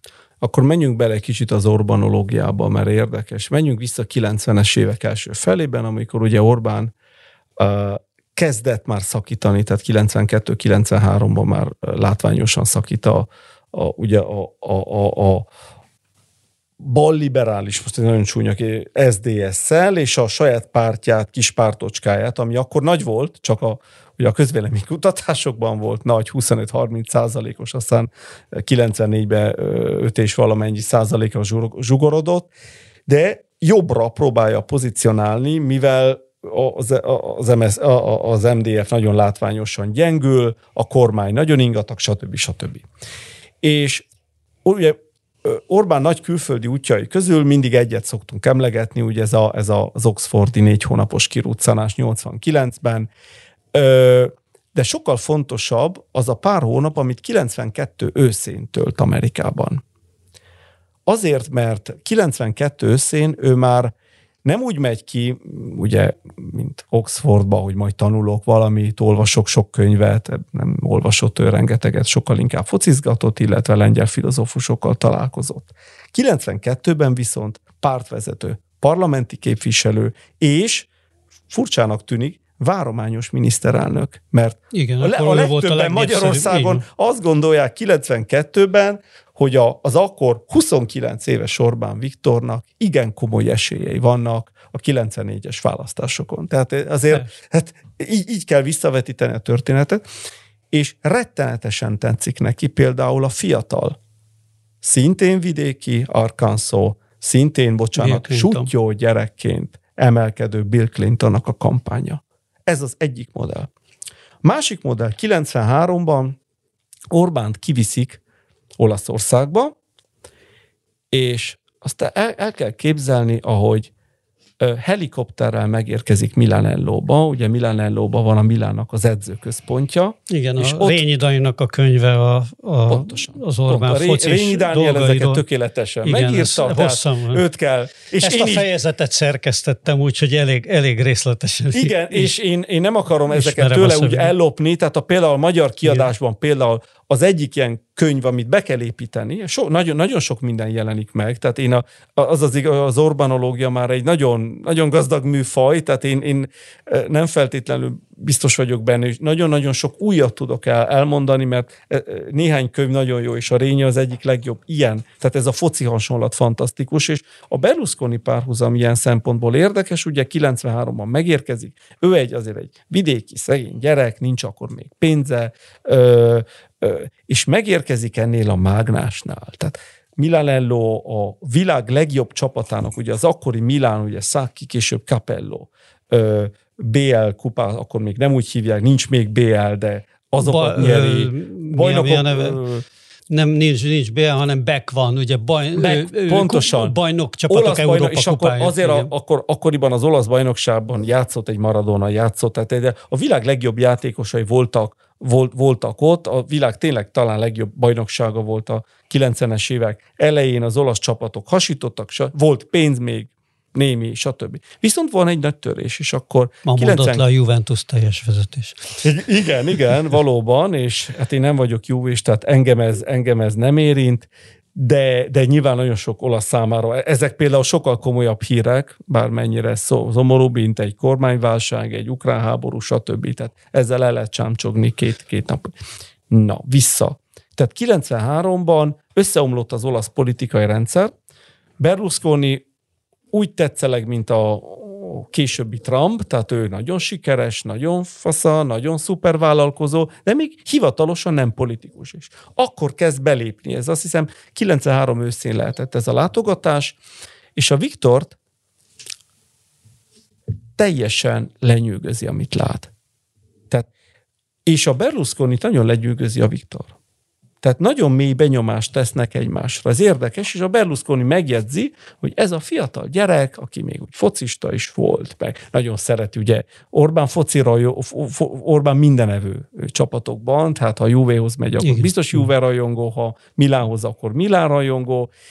Ugyanezt csinálta mindig magyar, magyar csapatokkal, tehát ő ebben Igen. a poli, poli szerelemben hit, és, és lenyűgözi a, ez, ez, a, ez az óriási csapat, a szervezettség, a pompa, és gondolja, hogy ezt, ezt jó lenne. És a magyar foci azért ugye 92-93-ban talán az egyik legsötétebb mély. mély hát volt elég sok mélypontja volt sok, a futballnak, igen, de, ugye ez a rendszer, az egyik ez, ez a rendszerváltás utáni nyomor igen. és kilátástalanság, ö, rohadnak szét a stadionok, az egész, a struktúra, ilyen, ilyen, ilyen ö, ilyen zugvállalkozók, mafiózók veszik át a csapatokat, aztán csődbe mennek. Tehát ez egy rendszerváltás utáni helyzet, és ott van a Milán, és ott van a Berlusconi. Tehát a Berlusconi, amikor politika, elkezd politizálni, és aztán kormányfő lesz, aztán ellenzékvezére, aztán az, az Európai Néppártba is belép, stb. stb. Lassan ő lesz az egyik legfontosabb támasza, és aztán Ber- Orbán is Berlusconinak. Tehát ők tényleg nagyon jó politikai cimborák évtizedeken keresztül, tehát nem szeretném ezt túl, túldimenzionálni, és, és nyilvánvalóan Angela Merkelnek sokkal, de sokkal nagyobb hatása volt az Orbán rendszer konszolidáció szempontjából, mint, mint, mint, mint Berlusconinak, de az indításnak, és ami nagyon fontos, a karizmatikus politika iránti rajongás, meg a populizmus iránti rajongás részben, tehát én azt gondolom, hogyha összerakjuk és össze zsugorítjuk valahogy Clintont, Berlusconit, az akkori Tony Blair-t, ne felejtsük el, ott van egy Tony Blair is, és ott van egy te modern, agresszív, teljesen a marketingre épülő politikai ö, termék, amit árulni kell, mint a mosóport, és, és attól sikeres az a szörnyű, hogy ezt igen, ezt, ezt megveszik, ezt megeszik, ezt fogyasztják. Orbán ezektől az emberektől tanul. Tehát ez egy, van ebbe úgymond jobb, tehát jobb oldali, de vannak ebbe a korabeli, ez a New Left, ezt Anthony, Anthony Giddens és más nagyon okos tojások agyalják ki a 90-es évek közepén, hogy a régi Labournak, a régi szakszervezeti mozgalomnak, a régi szociáldemokráciának annyi, ott van a Schröder, És azért nézzük meg, hol, hol, hol végezte a Schröder, milyen kapcsolathálózata volt, és van, és talán lesz még a Schröderéknek. Tehát ez egy nagyon, nagyon összetett világ, amit nem tudunk leírni a mai, mai, magyar, a mai kategóriák, hogy populista, antipopulista, jobboldali, baloldali. Ő egy, ő egy mindenevő a politikában, és, és nagyon, nagyon sikeresen adaptálódott. Tehát a 90-es években, amikor ugye, hát alig volt 30 éves, és azért én magamat néha még néha majdnem fiatalnak képzelem magam, és 45 vagyok, tehát ő azért egy elképesztően fiatal ember volt akkoriban, és már ott forgolódik a nagyon nagy politikába 30-35 évesen, de keresi azokat a stabil ö, fogodzókat. És megtalálja mindenféle ilyen politikusokban. Aznárt például nagyon, az egy másik, ugye Aznár ez a, a nyugodt erő, tehát a, a spanyol posztfrankista, posztfasiszta, jobboldali, de nem fasiszta politikai vezető, aki az európai, vagy aki a spanyol néppártból egy nagyon sikeres, nagyon erős valamit csinál, és két cikluson át kormányoz, aztán elsöpörte 2004-ben a, a, a madridi, az atocsai merénylet az iraki háború után. Tehát ő ilyen, ilyen emberek körül ö, építkezik. Tehát ott onnan lesi, hogy milyen a politika, mi a, hogyan lehet megnyerni választókat, melyek a fontos ügyek. Tehát én azt gondolom, hogy és Berlusconinak nagyon nagy szerepe volt ebben, mert Berlusconi volt az első Berlusconi volt az első politikai erő a 45 utáni Ola- Olaszországban, amelyik tisztán erre építette fel magát. Tehát úgy is hívtuk un partito di plastica, egy, a műanyag párt mint gyakorlatilag egy termék, egy mosópor, amit ő kitalált 93 őszén, megcsinálják a logót, elkezdik nyomatni, akkor még nincs internet gyakorlatilag. Forza Itália. Forza Itália, hajra Olaszország, ez a hajra Magyarország, hajra Magyarország, ez szoroszor. tökéletesen onnan mintázódik, és mindig kicsi, kicsi nemzeti érzés, kicsi zászló, ö, büszkeség, modern, sok szín, nagy hang, erős, világos, egymondatos, mondhatnám egybájtos üzenetek. És működik 94-ben ugye az összeomló politikai rendszer helyett. Berlusconi ugye megnyeri nagyon meggyőzően a választásokat ezzel a furcsa koalícióval, ahol benne vannak a posztfasiszták, úgy, mint ma, csak ugye ma mások az arányok, akkor a posztfasiszták ilyen junior partnerként vannak be, ö, ö, benne, és az Északi Liga, ami egy nagyon furcsa állat volt, főleg akkor, mert akkor még egy erősen regionalista, majdnem szeparatista mozgalom volt, és Berlusconi mindenki úgy csinál, mint később Orbán. Ugye Orbán a középosztály, felső középosztálynak ígér valamit, a romáknak ígér valami teljesen más, a nyugdíjasaknak még egyszer más, tehát egy más világokat épít fel. Berlusconi felépít egy világot északon, ahol erős regionalizmus, tar, erős tartományi hatalmas, stb. Felépít egy másik világot Rómának, felépít egy másik világot a vállalkozóknak, és még egyet ö, délen, ahol viszont az állami ö, asszisztencia, az állami segítséget ö, ígéri mindenkinek. És működik. Megnyerik a 94-es választást, nem tudnak aztán együttműködni és kormányozni néhány fél év alatt szétbomlik a koalíció, de akkor indul Berlusconi nagy menetelés a hatalom felé, és azóta még megnyer több választást. Egy nagy különbség mégiscsak van az Orbáni hatalomgyakorlás és a felsorolt példaképek között, hogy ezek a példaképek azért nem próbálkoztak meg azzal, vagy legalábbis én nem láttam jelét annak, hogy mondjuk lebontsák azokat a az intézményrendszereket, amelyek korlátozták az ő hatalmukat. Persze nyilván hát más országokban ezek jóval szilárdabb, akár több évszázadon keresztül létező intézmények. Magyarországon sokkal könnyebb dolga volt Orbánnak, ez kétségtelen, vagy sokkal kisebb volt ezeknek az intézményeknek a társadalmi ereje, elfogadottsága. Nyilván ezért volt lehetséges leépíteni őket. Szóval hogy azért ez egy elég markáns különbség. Ez, ez nagyon, és ö, pont Berlusconi-nál látjuk, aki többször megpróbálkozott néhány elemmel. Tehát Igen. ő azért, persze, ő azért szeretett volna. Tehát ő többször, tehát feszegette ezeket a határokat, formálisan vagy informálisan, ö, alkotmánymódosítási kísérletek, ötletelés, ö, Hát neki az adóügyei miatt is voltak mindig. Persze, tehát egyrészt persze őt meg lehetett fogni, és azért ott, ott volt egy nagyon erős, ez egy, ez egy érdekes jelenség az olasz történetben a, a, a, a, a, a bírói hatalomnak és az ügyészi hatalomnak a, hát az elképesztő ereje. Ami azért egy, hát ez több, mint, hogy is mondjam, komplementáris hatalom, ez egy ellenhatalom, ami, ami újabb kérdéseket vethet fel, mert nyilván ugye ezek az ügyészek úgy tudtak politikusok és pártok sorsa, sorsáról rendelkezni a 90-es években főleg, hogy hát senki nem választotta meg őket. Tehát egy nagyon erő, és nem voltak felelősre vonhatók később, ha például rossz, illetet, rossz ítéletet hoztak, és ilyen azért történt többször. Tehát ez, egy, ez is problematikus, de teljesen igazad van, hogy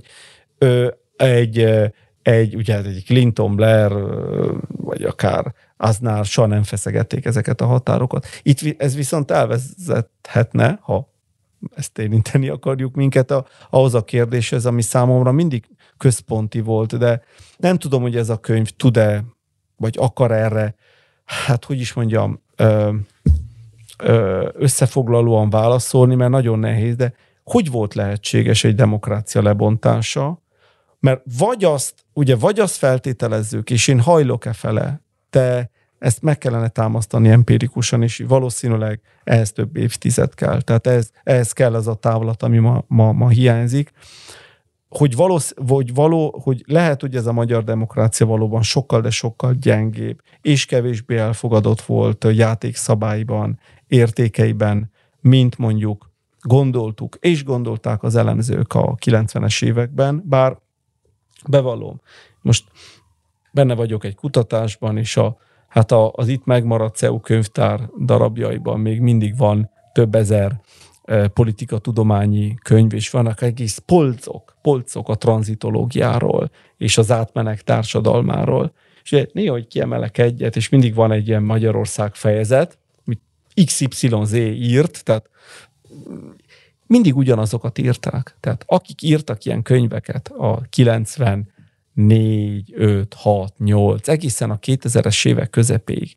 Mindig úgy jellemezték Magyarországot, hát nincs itt látnivaló, nagyjából konszolidált demokrácia, néha-néha persze kicsi antiszemitizmus, kicsi populizmus, kicsi ilyen hajlamok, de a regionális kontextusban, ha megnézzük, hogy mi van másokkal, mi, mi van a Balkánon, mi van a posztszovjet térségben, mi van a Lengyelországban, itt minden rendben van, nincs látnivaló, nincs miről, nincs miről beszélni. Tehát, hogy ez, ez azt hiszem, hogy ez, ha illúzió volt, akkor ez egy olyan illúzió, ami azért, hát nagyjából az, az egész elemzői közösséget fogjulejtette. Hát ez nem két ember, hanem mindenki ezt gondolta. Mindenki ezt, ezt tanította az egyetemeken, hogy is mondja, elő lehetne venni a, a szillabuszokat. Tehát, hogy ki mit tanított a 2000-es évek elején, nyugati egyetemek, vagy, vagy mindenütt az, az átmenet társadalmáról, gyakorlatilag úgy volt leírva, hogy ez egy konszolidált, ami, demok, ami nem azt jelenti, hogy megszűntek a problémák, és mindenki boldog, de hogy nagyjából egy vissza nem fordítható ö, pozitívnak leírható alapvetően átalakulás zajlott le, ö, állam, államszocializmusból piacgazdaság, egy pártrendszerből működő több pártrendszer. Nincs emberi jog, van emberi jog. Ennyi. És ez nagyjából lezajlott. Na most át, eljutni odáig, hogy ez vissza, bocsánat, visszafordítódik, ez egy, ez egy nagyon érdekes dolog, hogy akkor hogyan, én, én mindig abból indulok ki, és ebben mindig vitatkozom azok, tehát hogy mind, mindig oda teszem ezt, hogy választási rendszer. Ez nagyon fontos, banálisnak tűnik.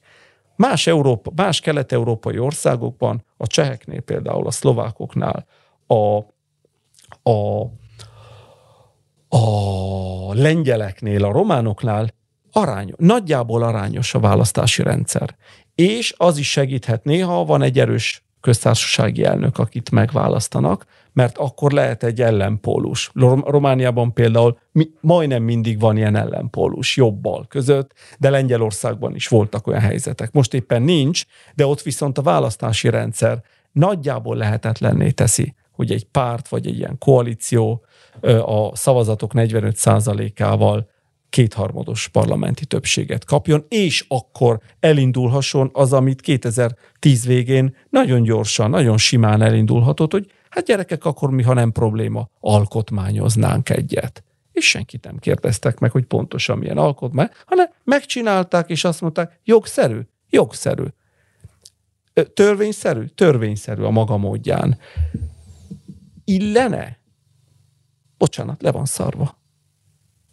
Szerintünk illik. Mi így akarjuk. És meg is csináljuk, és végigvitték az egészet. Szerintem ez egy nagyon alapvető különbség. És az a vicces, vagy nem vicces, hogy ezt a választási rendszert nem ők találták ki. Ez egy szoci dolog volt. És a szociknak is jól működött. 94-ben például fantasztikusan működött nekik. 34%-ból csináltak 54%-ot. Ez a durva, hogy ők tökéletesen kihasználtak olyan fegyvereket, amiket nem is ők alkották meg, de nagyon jól jöttek. Hát az lett volna megjelent. talán ennek a választási az értelme nem, hogy viszonylag stabil kormányok legyenek, ne legyen olyan koalíció kényszer, amiből aztán kiválások. Hát az olasz politikában is gyakorlatilag Igen, ismert de... meg nagyon sok de a magyar politika egy, ockodik. Ad Tudom, olyan... hogy ockodik a kormányváltással. Én emlékszem 2009-ben, ugye, amikor a szocik egy kicsit ki, összeomlottak, és akkor volt ez a váltás, amiatt egy vált, ugye az Antal József Boros Péter dolog nem váltás volt, szegény Antal meghalt, tehát egyszerűen Igen. a Boros megörökölte a kormányt még egy pár hónapig, de mindenki tudta, hogy választások lesznek, sőt, azt is tudták, hogy jönnek vissza a szocik, tehát hogy nem volt, nem volt ilyen nagy, nagy dolog, de 2009-ben emlékszem arra az elképesztő háborús állapotra, és arra a mentális, hogy úristen, itt most meg kell választani egy új kormányfőt, és ugye voltak, Hát, hát és akkor ilyenkor előjön belőlem az olasz, hogy gyerekek, mi a probléma? Ha működik egy ország többé-kevésbé, van egy bürokrácia, van egy államapparátus, vannak nagyjából lefektetett szabályok, amiket körülbelül nagyjából mindenki elfogad a maga módján, akkor az, hogy pontosan ki a kormányfő. Mennyit? Gond, Belgium a legjobb igen, példám. Igen, Tehát igen, Belgium ez... ugye általában kormány nélkül van, vagy ő, érdekel ez érdemben valakit? Tehát ez Szlovákiában volt gyakran ilyen. A cseheknél állandóan változnak ezek a konfigurák. Ez működőképtelenné teszi-e az államot, hogy az állampolgár kilép az, utc, az utcára reggel, és érzi ezt a angst van benne, hogy a németek van egy ilyen szorongás benne, hogy úristen, hoppá, mi, mi lesz ma? Jön a busz? Pontos lesz? Elérek a munkahelyemre, meleg lesz-e? Fűtenek, nem fűtenek? Men lesz? Tehát nem. Az életnek van egy, van egy menete. És ez nem függ teljesen attól, hogy Orbán Viktor, vagy éppen Gyurcsány Ferenc, vagy valaki más helyettük mit gondol és mit akar a világról. A világ egy kicsit nagyobb, mint, mint ők. Na most az, hogy a magyar közvéleményt az utóbbi évtizedekben nagyjából a rendszerváltással bepaliszták, most bocsánat, más szavakat nem találok, a, a, abban az irányba, hogy itt stabil kormány. Na, tessék, megkaptok. Ezt akartátok? Sólyom László. Ezt akartad? Ezt, ezt akartátok. Jó, stabil kormányzás. Gyakorlatilag innen a kormány nem lehet kirobbantani, ha maga nem dönti el, hogy felrobbantja magát 2008-2009. Különben gyakorlatilag kirobbanthatatlan, és a választási törvény ugye új választát a, a, a, ezekkel az új mechanizmusokkal, amiket ö, ö, bevezetett a Fidesz 2013-ban, gyakorlatilag tényleg kirobbanhatatlan.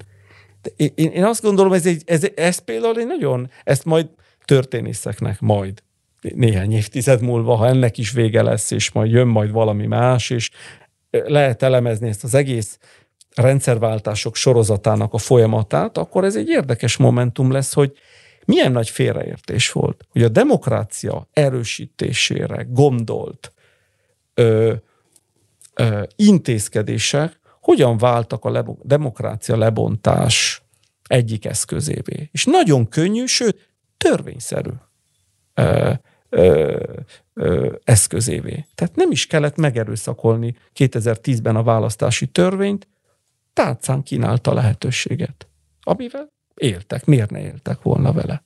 Ő, ha már ilyenek, és ha már ez volt a tervük, mert 2009-ben már elmondták, hogy mit szeretnének. Nem volt teljesen titok. Lehet, hogy én is, és mások nagyon naivak voltunk abban. Egyrészt, hogy valami jóra fordítják ezt a, ezt a nagy hatalmat, ez óriási naivság. Esküszöm, soha többé nem fogok semmilyen pártról azt gondolni, hogy bármi jóra fordíthatja a dolgokat.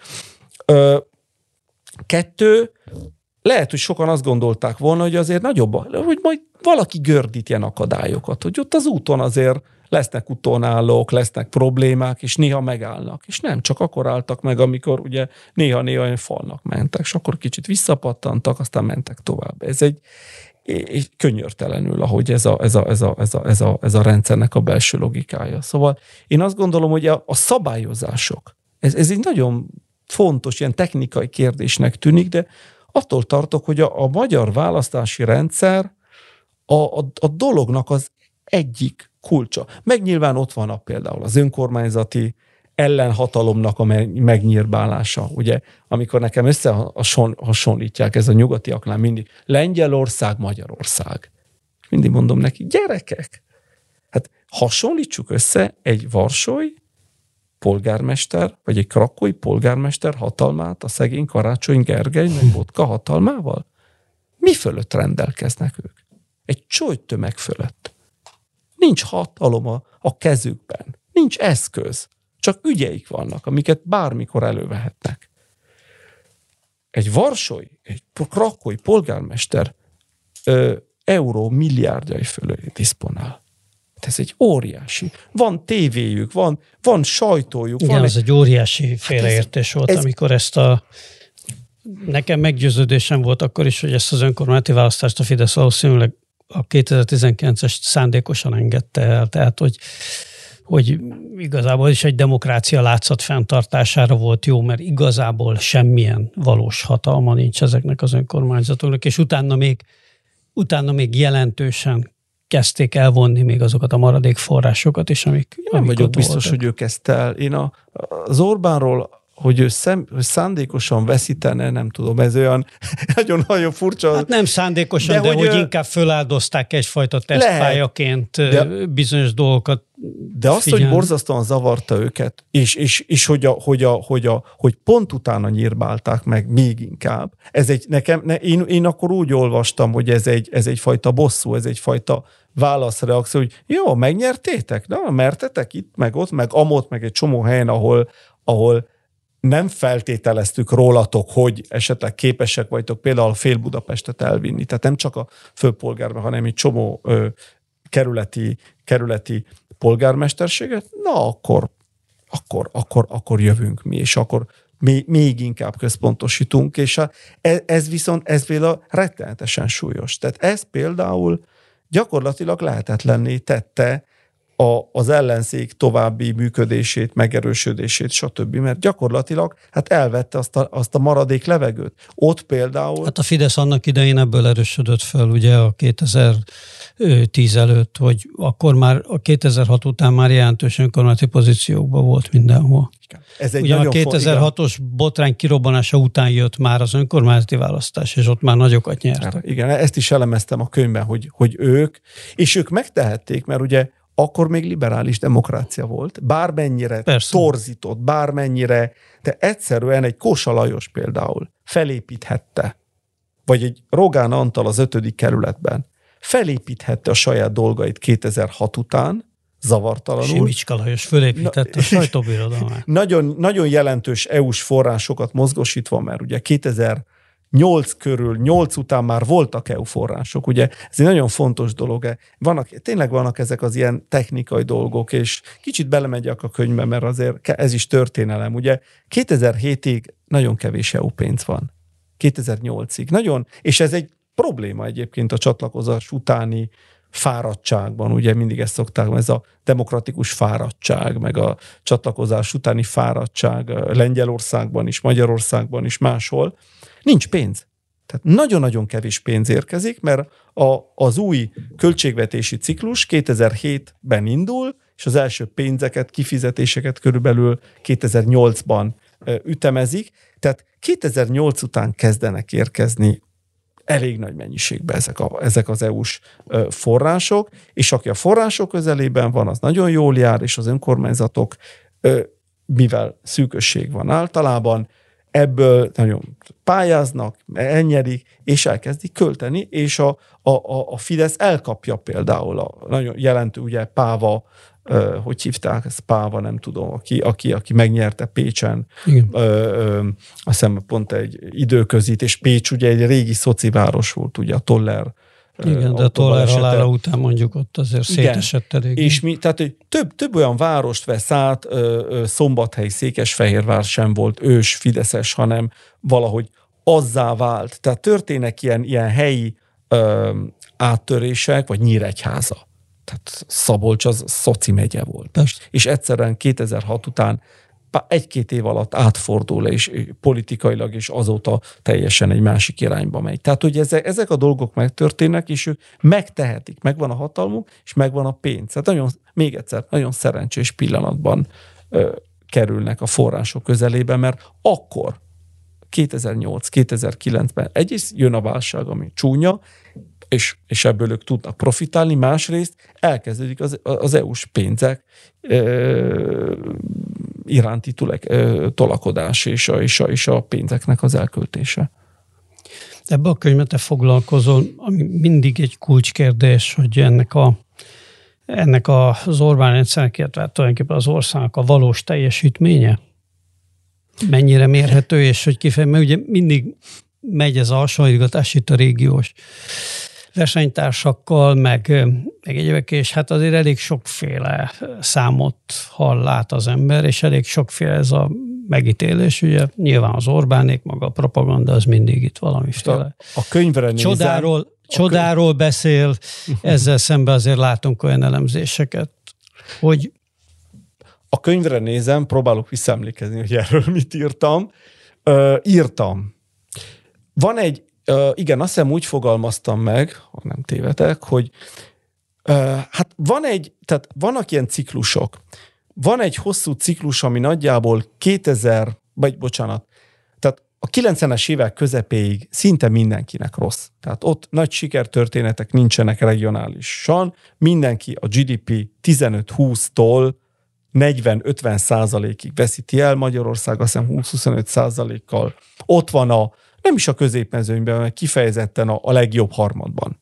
Igen. Persze roncsderbi, tehát nagyon csúnya ez a verseny, tehát hogy is mondjam, senki nem tud semmivel büszkélkedni, de Magyarország egy relatíve nem túl rossz pozícióban van. Igen, de nagyon nagy a zuhanás a baltiaknál, nagyon nagy a zuhanás, a Rom, hát Romániában nem nagyon, ők nagyon mélyről de, indulnak. De, igen, de Romániában van egy második zuhanás 98 után, tehát az orosz válság, a második nagy orosz válság 98-99 borzasztóan mélyen üti például Romániát, Bulgáriát, tehát a Balkánt, a posztszovjet térséget, és Lengyelország például nagyon mélyről indult. Tehát ők csak 2010-ben érik el Magyarországot, és aztán lehagyják. Tehát a lengyelek később. A, a csehek már úgyis előrébb Igen, voltak, ők tehát ők, ők előrébb volt, sőt, ők mondhatnám, hogy relatíve veszítenek, tehát ők, ők ma sokkal kevésbé vannak egy kiemeltebb pozícióban, mint mondjuk 20 évvel ezelőtt és a szlovákok nagyon jöttek, jöttek fel. A szlovénok is egy, megőriztek egy pozíciót, de például nem tudták, meg, tehát nem tudták elérni az EU átlagot, ami meglepő, mert ők tényleg, tényleg ott voltak ott 15-20 éve. Tehát eh, van egy ilyen regionális probléma egyébként ebben az úgynevezett felzárkozási politikában, hát ez nem csak magyar. A szlovének de... azok teljesen, teljesen elodázták ezt, ezek például ugye megtartottak nagyon sok állami vállalatot, amiknek a amiknek a nehézségei csak később kezdtek el érződni. Bankrendszert nem privatizálták nagyon sokáig, tehát hogy igen, mert e, ők továbbíték a, a, ezt a, a titói önigazgatásnak bizonyos modelljeit, mert ezzel próbálták megőrizni azt a fajta uh, welfare state-et, azt a, azt a fajta uh, támogató államot, hogy, hogy elkerüljék a, a, a társadalmi rendszerváltásnak a legdurvább következményeinek, viszont voltak hátulütői. De azt akartam mondani, hogy több ilyen, most, a, visz, most, most már tudom, hogy mit írtam, emlékszem rá, tehát hogy a, a bokros csomag után valóban van egy 6-7 olyan év, amikor Magyarország teljesítménye összességében meghaladja a régióit, ez ilyen 96-2002. Valami, valami uh-huh. ilyesmi. Aztán jön, és ez nagyon problematikus viszont, mert e, itt a, a, ugye nem csak a magyarok, mindenki a mai világban, ami egy szörnyűen polarizált helyzet, amikor minden fekete vagy fehér, mindenki úgy gondolkodik, hogy ilyen négy éves ciklusokban gondolkodik, hogy a Gyurcsány alatt, az Orbán alatt, a Clinton alatt, a Bush alatt, stb. Miközben a, a társadalom történet az, az nem ilyen. Tehát az ciklusokon átívelő folyamatok. Tehát 2001-2-től, vagy sőt 2-3-tól, ha gazdasági teljesítményt nézzük, és 2012 között van az a tíz év, amikor Magyarország rettenetesen viszont lemarad. Tehát ott kifejezetten alul teljesítőek vagyunk a régióhoz képest. Ebbe benne van, lehet mondani, hogy az Orbán kormány utolsó költekezési éve, 2001-2002, ez a választásokra, és aztán erre rátesz a megyesi kormány, de itt több van, ez egy mélyebb. Tehát én, én, én ott látom ezt a problémát, hogy a, ez egy mélyebb felzárkózási válság, ami aztán politikai, társadalmi, pénzügyi válságba torkolódik, és az Orbánik első két évben, ha visszaemlékezünk, aki, aki mondjuk idős annyira, hogy visszaemlékezik arra, itt a fiataloknak mondom, ha vannak, ugye ti már egy Orbán világban születtetek, és semmi más nem láttatok. Ez egy, ez egy érdekes perspektíva, hogy mai, mai magyar fiatal gyerek, aki 18-20 éves, hát már 2006-ra sem emlékszik, ami sokaknál egyfajta alapvető élmény, számára hát ő gyerek volt, óvodába járt. Tehát nem, nem emlékszik erre, hogy, hogy az milyen volt. Szóval ebben az időszakban Magyarország elmarad a térségtől. És ez objektíve mérhető. Nincs mese. Tehát például én beszéltem közgazdászokkal elég sokat erről, vagy pro, senki nem tudja nekem megmondani, hogy Magyarország miért kerül recesszióba 2006 és 2007 között, amikor az egész térség 5 és 10 százalék között hasít. Soha nem találtam erre normális, nem összeesküvés szintű, tudjuk kik, magyarázatot. Ez nagyon durva, mert Magyarország leszakadása, és a Magyarország 2005-ben már nagyon súlyos helyzet, pénzügyi helyzetben van. Tehát rögtön a csatlakozás után részben azért, mert nincs pénz. Az EU-tól nem jön, sok szép ígéret jön, de pénz 2008-ig nincs. És Magyarország már nagyon-nagyon kemény helyzetben van. És aztán ez 2013-ig kihat, tehát például a reálbérek, a magyar reálbérek akkor, tehát ebben a 6-7 évben zuhannak, és Orbánik első két éve, 10 és 12 között, amit ugye az Orbán a gazdasági szabadság harcként hirdetett, mert kipaterolja az IMF-et, stb. Hát ez valóban aki volt, én voltam Magyarországon közalkalmazott, akkor az MTA kutatója voltam, és amikor a fizetésem egy fantasztikus 165 ezerről, nettó bérem 165 ezerről lecsökkent 150 ezerre egy adóváltozás következményeként, akkor anyáztam egy jó nagyot, és akkor megéreztem, hogy rendben, ez a kiigazítás politika, ez megszorítás, csak ugye az Orbáni világban nincs megszorítás, mert ő ilyen csúnya szavakat nem használ, ez csak a ballipsinek a, a, a prioritása. Ő kiigazítja valahogy a költségvetés, és harcol, harcol, de miközben ő harcol, az én az én ö, ö, vásárlóerőm 10%-kal csökkent. Tehát nagyon durva volt ez az időszak. Nagyjából 13-ban vége van. És 13-tól kezdődik egy intenzív, ezt látni kell, expanzív ciklus, ami kitart körülbelül a Covidig, sőt, bizonyos értelemben 21-ig, a Covid utáni. És ez egy ismét. És akkor viszont nagyon sok mutató, tehát ezzel, ez, itt, itt például szintén érdemes lenne ezzel úgy mélyebben foglalkozni, mert valószínűleg a, a, a rendszer társadalmi sikerességének az egyik oka ebben van. Hogy tudja például feltornászni, tényleg fél, tényleg fél millióval feltornázni az alkalmazottaknak a számát. Tehát a, a, a, a, a, a foglalkoztatott populációnak a számát és arányát. A, a munkanélküliség tényleg lecsökkent 10%-ról 3-4%-ra. Hát, de hát egész Európában megszűnik gyakorlatilag szinte a munkanélküliség. Olaszországban 8-9 százalék, vég, marad végig, 12-től nem, csön, nem csökken ilyen ütemben. És ebbe akkor is igaz, ha beleszámítjuk, hogy nagyon sok magyar kiment külföldre, de azért a én is láttam magyarok külföldön nagyon-nagyon sokat. Nem mindenki Orbán miatt ment ki. van egy pár ember, ismerek, és aki kifejezetten azért ment el, mert Orbán fenyegeti Orbánt, utálja, és nem érzi jól magát. Amit azt kell mondjam, nagyon-nagyon is megértek. De nagyon sokan egyszerűen azért mentek ki Ausztriába, Németországba, Angliába, máshova, mert úgy gondolták, hogy ott valap kicsit meg lehet gazdagodni, jobban fizetett a munka, félre lehet tenni, itt nem lehet félretenni, stb. stb. Tehát, de ha megnézzük ezeket a makromutatókat, tehát zajlik egy olyan, egy olyan társadalmi konszolidálás, amitől NER lesz a NER. Tehát, hogy ö,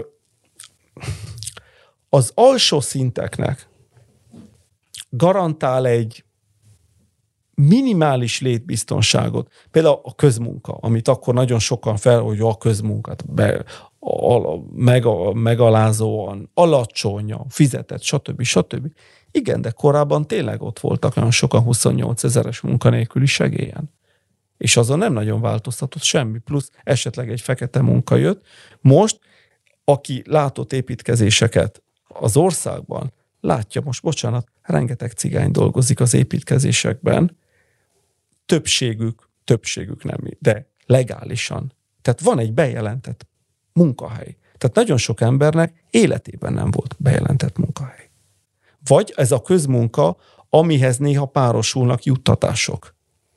Tehát ez a, ez a durva a rendszerben, hogy egyrészt nagyon sok mindenkitől elvett, tehát folyamatosan ez a, ahogy Lista, Liska mondta, ez a fosztogató, osztogató állam, tehát az Orbán rendszer ebből a szempontból ezt a késői kádári szocializmus gyakorlatát újra bevezette a társadalomban. Egyik kezével ad, másik kezével kenyörtelenül ö, elvesz, újraoszt.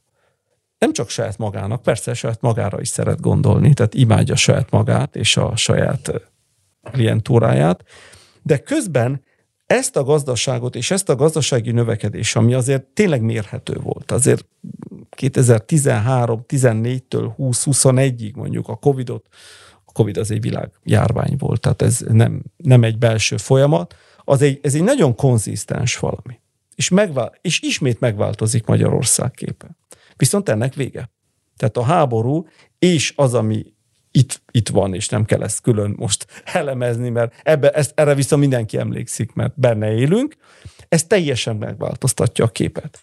Tehát azt gondolom, vannak ilyen hosszabb távú ilyen, ilyen, ilyen ciklusok, és ebben Orbánnak jutott egy nagyon fontos szelet ebben a, úgymond a, a, a gazdasági növekedés ciklusban. Tehát a, az ő hatalmának egy jó része körülbelül 13-tól 20-21-ig egy ilyen, hogy is mondjam, támogató környezetben zajlik. Ez egy szerencse, ha úgy vesszük. Neki nem jut, nem, nem neki jut a 2009. Viszont neki jut a háború. Tehát a háború az már az ő úgymond saral háború, az ő lelken, lelkén szárad a háborúra való adott válaszok részben a Covid is, természetesen, egészségügyileg és gazdaságilag és más szempontból, de erre rárakodik a háború, és ez a kettőnek az együttes terhe azért nagyon megváltoztatja a NER-nek a, a, a társadalmi beáz, bocsánat, beágyazottságának előfeltételeit, hogy ki miért támogatja. Tehát én azt gondolom, hogy, a, hogy lemaradtunk, nem maradtunk le. Ö, statisztikailag Lengyelország elhúzott, és ez azért úgymond fájdalmas, mert ez a két ország eléggé hasonló, bizonyosan makrostruktúrákkal rendelkezett, és a két politikai rendszer is látszólag rokonlelkű, de valóban óriásiak a különbség. Tehát a lengyel társadalom a magyarnál sokkal fiatalabb, sokkal dinamikusabb, sokkal városlakóbb, sokkal urbanizáltabb, sokkal, bocsánat, műveltebb sokkal többen járnak, vagy jártak egyetemre, sokkal többen beszélnek idegen nyelvet. Sokkal nyitottabbak a világra, egy tengeri hatalom. Magyarországonnak hiányzik a, teljesen hiányzik a, a, a globális ö, ö, transatlanti kapcsolatok. Lengyelország egy pillanatig nem felejtette el az Egyesült Államok vezető szerepét, és az Magyarország teljesen úgy teszünk, mintha, mintha már nem létezne gyakorlatilag semmi más. Ezek, ezek olyan vakságok, amiért fizetni fogunk. Románia az a másik, én Romániával kezdtem foglalkozni, már több mint húsz éve ez volt a kutatásaim középpontján sokáig. Én mindenki, mindig mindenki intenék a, a pozitív, akár a pozitív románozástól, hogy bezzeg a románok is e, menjen valaki Romániába élni, és nagyon érdekes tapasztalatokkal jön vissza. Jó, de a makroszámok szintjén azért az nagyon látványos. Nem, látvány, ahogy, valóban, ahogy a románok nem, látványos volt. Még a, talán, mit tudom én, vásárlóerőparításon számított GDP-ben szerintem még a fele volt, még a 90-es években is a román. 2000-es évek elején is, borzasztó egy, volt. Egy jutott GDP, ma pedig ott van a magyar, ott van a, a magyar, magyar nyomában. Ami, ami, ami, ami, ami kevésbé változott, ez az életminőségnek az előfeltételei. Tehát, hogy elmegy az ember lakni egy, akár egy Kolozsvárra, vagy egy Bukarestbe, egy közép mér, hát az a káosz, az a zsúfoltság, az a az általános, bocsánat, kulturálatlanság, ami nem az embere, hanem a társadalom működésének a kulturátlan. Ki hol parkol, milyen a közlekedés, milyen a, milyenek az emberi viszonyok, úgy, hogy is mondjam, úgy kicsiben, és ez nem egy nemzet karakter, hanem hogyan működik az a társadalom, elképesztően lemaradt. Ez a kulturális, hogy is mondjam, fejlődés, ez a, a az anyagitól. Uh-huh. És ez bizonyos középrétegeket nagyon sújt. Tehát sújt, úgy is mondja, lelkileg sújt.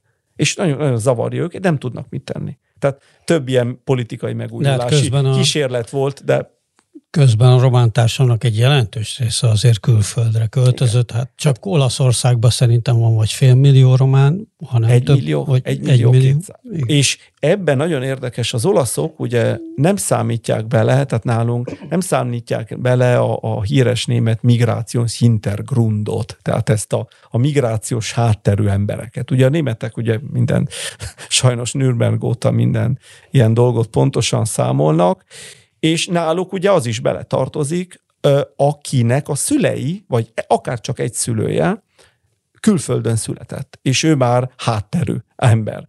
Ez nagyon vicces, mert én Bolonyában születtem, és életemben én magamat soha büdös életben nem gondoltam volna ilyen migrációs hátterű embernek, pedig statisztikailag a németeknél az lettem volna, mert édesanyám Magyarországon született, pedig én, és én mindig, hogy is mondjam, én egy teljesen normális, ilyen standard ö, olasznak lettem levelve, és soha nem volt bennem ilyen tudat, hogy én ilyen, ilyen, migri, ilyen migrációs ember lennék. Na most, az olaszoknál van 5,5 millió külföldi, ami azt jelenti, hogy olyan ember, akinek nincs olasz, nincs olasz állampolgársága is, de ö, rendeltetésszerűen Olaszországban Igen. él. Igen. Ehhez hozzá kell adni valószínűleg legalább másfél millió embert, hanem többet, aki az utóbbi 10-15 évben olasz állampolgárságot is kapott. És nagyon sok román és még több albán, például az albánok nagy része már 97 óta van Olaszországban, tehát a legtöbben 25 éve, ami azt jelenti, hogy ott már van egy második generáció, egy komplet második generáció, aki Olaszországban született, és ott nevelkedik, és gyakran csak olaszul beszél, vagy két nyelvű. Na most ha ezeket az embereket is beleszámítjuk, tehát románból van, és moldovaiból, ugye nagyon sok moldovai van, de majdnem minden moldovainak van román útlevele is, és ők az EU-ban nem moldovai útlevéllel Érkezünk, közlekednek, hanem természetesen románnal. Van majdnem másfél millió összesen. Tehát egy, egy, egy, egy óriási közösség. És ez is egy érdekes kérdés, hogy ugye, ugye mindig mondja itt a nagyfőnök, hogy hát nem, a, nem, nem leszünk bevándorló társadalom. Oké? Okay? Rendben. Akkor kivándorló társadalom? Az milyen fejlődés? És például Romániában óriási viták vannak, lesznek, voltak szociológusok, demográfusok között a fejlődés modelljeiről. Tehát milyen effektív, hatásos társadalmi integráció zajlik ott, ahol minden ötödik felnőtt kiment dolgozni és kint maradt. Ami azt is jelent, hogy több százezer román gyerek van otthon, nagyszülőkkel, általában nagymamákkal, nagynénékkel, valaki rokonnal, és a szülei vagy egy szülő folyamatosan kint van. milyen pedagógia, milyen nevelés, milyen, milyen érzelmi világ. Egy nagyon, ezek, ezek, ezek ilyen kis tragédiák, most látjuk, hogy például Ukrajnával mi történik, amikor több, több millió ember tűznek el az otthonaiból, és családok szétszakadnak. Tehát a háború természetesen még borzasztóabb, sokkal. De békeidőben is, amikor három és fél millió ember szétspriccol húsz év alatt. És mi maradt helyettük? És hiába építkeznek otthon, azt gondolva, hogy majd hazamegyek. Aztán rájönnek, apró tapasztalat, Romániában Hát, hát nincs kórház. Az egészségügy, az, az állami egészségügy gyakorlatilag nincs. Magyarországon összeomlóban van, úgy teljesen, ott már gyakorlatilag nincs. Csak magánegészségügy van. Igen, de valaki rákos, akkor nincs magánegészségügy. Ha valakinek infarktusa lesz, akkor nincs magánegészségügy. Akkor csak az állami kórház van, és vagy elkapnak 20 perc alatt, vagy meghalsz. És ezek az országok, tehát ezek ilyen rövid utak. A románok próbáltak bejárni egy ilyen rövid utat, ami azt jelenti, hogy eh, az államra ne számíts. Mi nem vagyunk itt neked. Ha nem kellünk, menj. Gyere vissza, ha akarsz természetesen, ahogy szokták itt mondani, kalandvágyból, gyere vissza, de ne számíts ránk.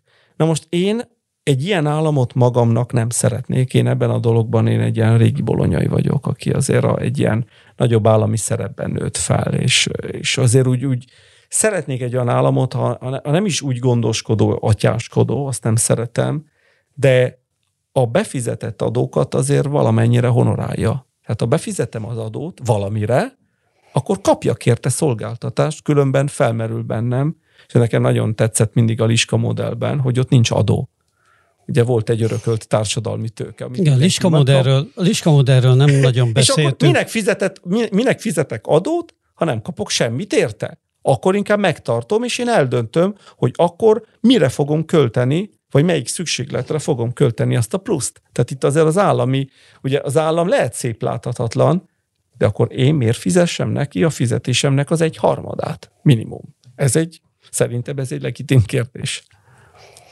most másodszor, harmadszor hoztad el Liska Tibor nevét, csak azért mondom, hallgatok, nem biztos, hogy, hogy, hogy, hogy tudják, hogy talán kicsit elfeledett közgazdász volt, aki a 90-es években halt meg. 94-ben. 94-ben halt meg, igen, jól emlékszem akinek hát azt hiszem, hogy a legkíresebb munkája az a modell, amit hát nem tudom, én is nagyon primitíven tudok csak leírni, nem sokat tudok én se róla, valami olyasmi, hogy ez, ez tulajdonképpen a, a baloldaliaknak talán turbokapitalista, a konzervatívoknak viszont majdnem, hogy kommunista megközelítés. Ő azt hiszem, hogy ő annyira meritokratikus gazdasági működést képzelte, hogy a termelőeszközöket is ugye folyamatosan versenyeztette volna, vagy licitál, valami ilyesmi licit, volt ennek a... Ezt szerette, a, a, ez, ez a licitálás. Az ő, az ő rendszerben, tehát ő egyfajta ilyen harmadik utas gondolkodó volt tulajdonképpen, és ez érdekes, hogy őt előhozod, mert mert tényleg nem sok szó esett róla mostanában, vagy nem tudom, én, én évek óta nem is hallottam előkerülni a nevét, de lehet, hogy rossz. Néha nem érdekes a, a, az élet, indítottunk egy kis kutatást néhány kollégával Olaszországban, és néhány országban kerestük a a 70-es és 80-as években zajló globalizációs folyamatoknak adott lokális válaszokat, bo- bocsánat a hosszú mondatért, bizonyos országokban, és azt néztük, hogy bizonyos reform közgazdászok és értelmiségi csoportok hogyan próbálják elképzelni Olaszországban, Jugoszláviában, Magyarországon egyelőre ez a három eset tanulmány merült fel, a globalizáció utáni világot. Tehát miután a globalizáció elkerülhetetlené válik, világgazdaság, stb., hogy hogyan lehet ebbe integrálódni, és mi marad a régi rendből. Tehát a 70-es, 80-as évekbeli vitákat és elképzeléseket néztük, és nézzük. És eszem én, bár tudtam valamit Liskáról, tehát olvastam is róla, meg tőle, de hát az elején, ahogy ez nagyon weird, nagyon-nagyon furcsának tűnt, tehát alig, alig értettem ezt. Az, én nem vagyok közgazdász, egy, és kettő, az egész nagyon-nagyon furinak tűnt nekem hogy ez az ember, ez valóban ez egy, egy ilyen, nem sarlatán, de hogy az volt az ilyen, ilyen fabuláló. Aztán kicsit belemerültem, vagy eléggé az utóbbi egy évben, És azt kell mondjam, hogy egy tényleg egy zseniális figuráról van szó, és lehet, hogy semmit nem lehet ne megvalósítani konkrétan abból, amit ő leírt, és ugye ő nem volt egy szisztematikus ember, rengeteget írt, nagyon keveset tudott publikálni, ugye néha mondják, hogy nem sokat publikált, nem publikál, hatott. Az ő nagykönyve, az Ökonosztát, 64-ben íródik, és 88-ban oh. engedik publikálni. Azért ez a, a Kádár rendszerben is sok. Nek az én, fej, az én fejemben is az volt, hogy ez a 80-as évek, az Ökonosztát az 80-as években. 60, a, a, a, a, az, az, az árfolyamok világpiaci, tehát az árak világpiaci ö, árakhoz való rögzítésének szükségességét 54-ben írja meg Máriással. Tehát itt azért ez egy kornai szintű dolog. Tehát itt, itt két-három ember van, aki a, ebben a magyar, nem csak a számolgatásban, ugye vannak a számolgató közgazdászok, és vannak a gondolkodók. Ugye Liska egy gondolkodó. Ő számolgat, de főleg gondolkodik. Kevés ilyen ember van. És, és ő ott, ott van, és ő átgondolja, hogy ez a rendszer mire képes, és mit, hogyan lehetne egy, egy, egy, egy sokkal versenyképesebb, egy sokkal, és ezáltal ez az ő utópiája, igazságosabb rendszert megteremteni. Versenyképes szocializmus. Vagy? Igen, ez a vállalkozói szocializmus, mert legyen mindenkiből vállalkozó, azért, mert ő azt feltételezte, és ebben volt egy kis protestáns etika, tehát ő azért egy református békés csabai családban születik, Debrecen, Karácsony Sándor, aki ugye magyar értelmiségiek tucatjainak egy, egy nagyon fontos figura a 30-as, 40-es, sőt még 50-es években. Vannak, akik két emberhez rokonították még a liskát, tehát van egy, az egyik az Bibo, Bibo az kicsit idősebb volt, 11-ben született, de szintén ugye ez a, ez a protestáns világ a 30-as, és a másik az pedig Szűcs és ők ketten ismerték egymást, és tisztelték egymást. Hát Szűcs Jenő is egy ilyen kicsit elfeledett figura, aki még Abszolút, talán és 88-ban még felszólalt, hogy az új márciusi frontnak az alakuló ülésén az volt az utolsó ilyen híres mondás, és akkor ugye van ez a tulajdonképpen beigazolódott jóslata, hogy és, hogy, és, hogy működő és civil társadalom nélkül itt nem lesz egy, nyugati ez demokrácia. Egy Igen, ez egy intó. Ő öngyilkos lett? Akkor már 60 év körül 88, volt. 88 no- novemberében. Nem az sokkal, utolsó. mert viszont valamikor októberben alakult meg az új márciusi front. És nove, annyira Vicces módon, ennyire volt márciusi. Rettenetesen megviselt ez a dolog, és az utolsó felszólalását aztán közölték.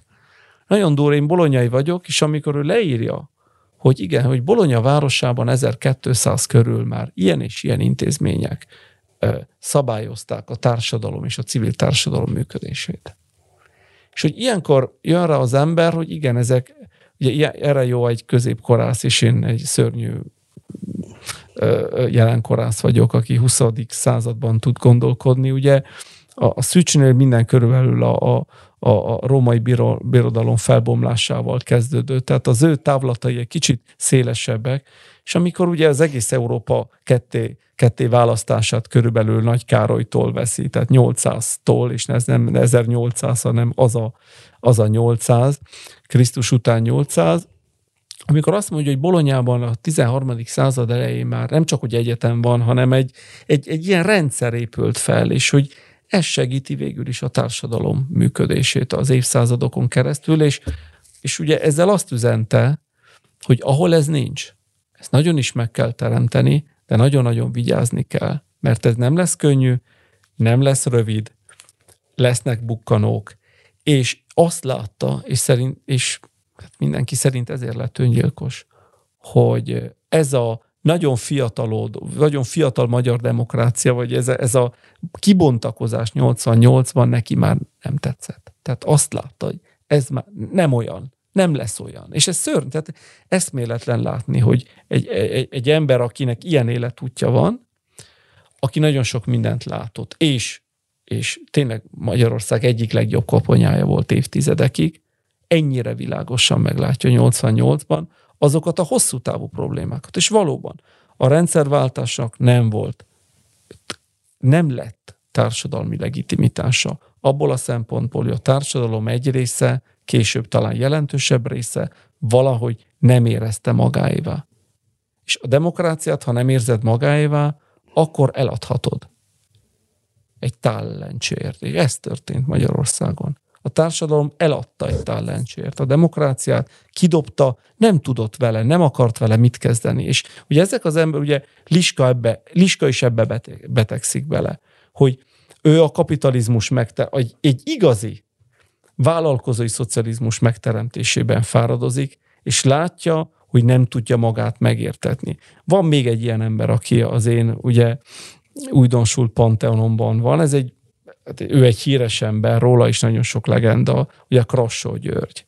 Igen. Ő pedig a, ő pedig a, a rendszerváltásnak az erkölcsi oldalát nem tudja elfogadtatni a magyar társadalom. Hogy igenis, hogy vannak jók, vannak rosszak, el kell ítélni bizonyos dolgokat, vannak, vannak tiszta dolgok, tiszta ügyek, vannak piszkos ügyek, és ezt, ezt, ezt meg el kell tudni magyarázni, el kell tudni mondani, hogy igenis, hogy a, a, a rendszerváltás nem söpörheti el a, az igazságkeresés és az igazságmondás szükségességét, különben keletkezik egy hiány. És nagyon érdekes, hogy ha megnézzük különböző oldalakról, itt ugye van egy közgazdász, van egy történész, van egy, hát zseni, tehát Krassó egy zseni, és egy polihisztor, és sok minden volt, de mondjuk, mondjuk politikus is. Különböző oldalról megvilágítják a magyar rendszerváltás hiányosságáinak, torz, torzulásainak néhány oldalát. És azt gondolom, hogy ma azért ennyi kijelenthető róluk, hogy baromira igazuk van, mind a hárman ebben halnak bele, bizonyos értelemben. Korán, persze, betegségek, minden, de hogy belehalnak, belecsömörlődnek abban, hogy nem megy át az az üzenet, amit ők megfogalmaznak. És azt gondolom, hogy ma értjük meg igazán ezt az üzenetet. Ma értjük meg igazán, hogy ebben és abban és amabban mikor és hol volt igazuk, és igenis. Tehát azt gondolom, hogy érdemes elővenni azokat a figurákat, ö, akár mint kutatók, akár mint, mint egyszerű, hogy is mondjam, polgárok, olvasók. Ott az arkánum, ott vannak a könyvtárak, van még ilyen, ö, lehet olvasni, ami ingyen is, tehát ez pénzbe se kerül. Tehát elő lehet venni azokat a szövegeket, amiből megértjük, hogy miért váltunk olyanná, amivé váltunk, esetleg mi nem működött, és esetleg néhány ötlet, ötletet lehet meríteni, ugye kérdezted előbb, hogy akkor mit gondolom, hogy ez mi lesz, az fogalmam sincs, mi lesz. Én nem vagyok optimista, tehát nem lesz úgymond jó vége, nem lesz olyan, olyan vége, hogy akkor a foci meccs után szép készfogás, akkor a győztes, vagy a vesztes gratulál a győztesnek, és levonul a pályáról. Én, én, én, én szerintem ez egy, ez egy ábrán, de ez nem így lesz. De bármi lesz, fel kell készülni valami másra, valami utánra, és csak úgy lehet felkészülni, ha intellektuálisan felveri, fel, felveszi az ember a, a fegyveret, és visszanyúl, tehát óhatatlanul visszanyúl klasszikusokhoz, óhatatlanul visszanyúl olyan hagyományokhoz, olyan tiszta elmélyű emberekhez, akiknek az üzenete kiállta az idők próbáját. Én ilyeneket valahogy kerestem, és a lehet, hogy volt bennem egyfajta ilyen, ilyen érzelmi fütöttség is ebben, vagy éppen az Orbán könyvhez, vagy Orbán körül kerestem egy ilyen fogodzót, és a, a, a, a Szűcsnek a történelmi reflexióiban, a Krassó Gyurinak a kérletetlenségében, illetve például a, a, a Liskának a, az ilyen racionális utópiájában találtam meg bizony, és le, lehetne még sorolni olyan figurákat, akik fontosak voltak, de valamilyen, valamiért nem kerültek be ebbe a rendszerváltó mainstreambe, sőt, nagyon is lenézték őket, mind a hármat lenézték, vagy mondjuk Szűcsöt nem nézték le, de ő hát korán halt meg, és hát kicsit túl, túl sötéten látta a jövőt, tehát körülbelül ezt így lehet jellemezni. Még van egy negyedik, a Márai szegény, ő is öngyilkos lesz 89-ben még, ők se, ő se várja meg a, hogy is mondja, a demokrácia megszületésétől San Diego a fejbe lövi magát 89 februárjában, és, és elköszön a társaságtól, úgyhogy úgy, hogy haza se látogatott soha. Tehát, hogy ezek az emberek valahogy érzékelik, hogy nem úgy történik a dolog, ahogyan, ahogyan kellene ahhoz, hogy ez a, ez a valami, ami akkor születő félben van, ez jó alapokra helyeződjön. És én azt gondolom, hogy a, az, azokat az alapokat kell megnéznünk, ha meg akarjuk érteni, hogy miért nem bizonyultak jónak, tartósnak, és milyen új alapokra lehetne helyezni azt a valamit, ami esetleg ezután következik. Köszönöm szépen.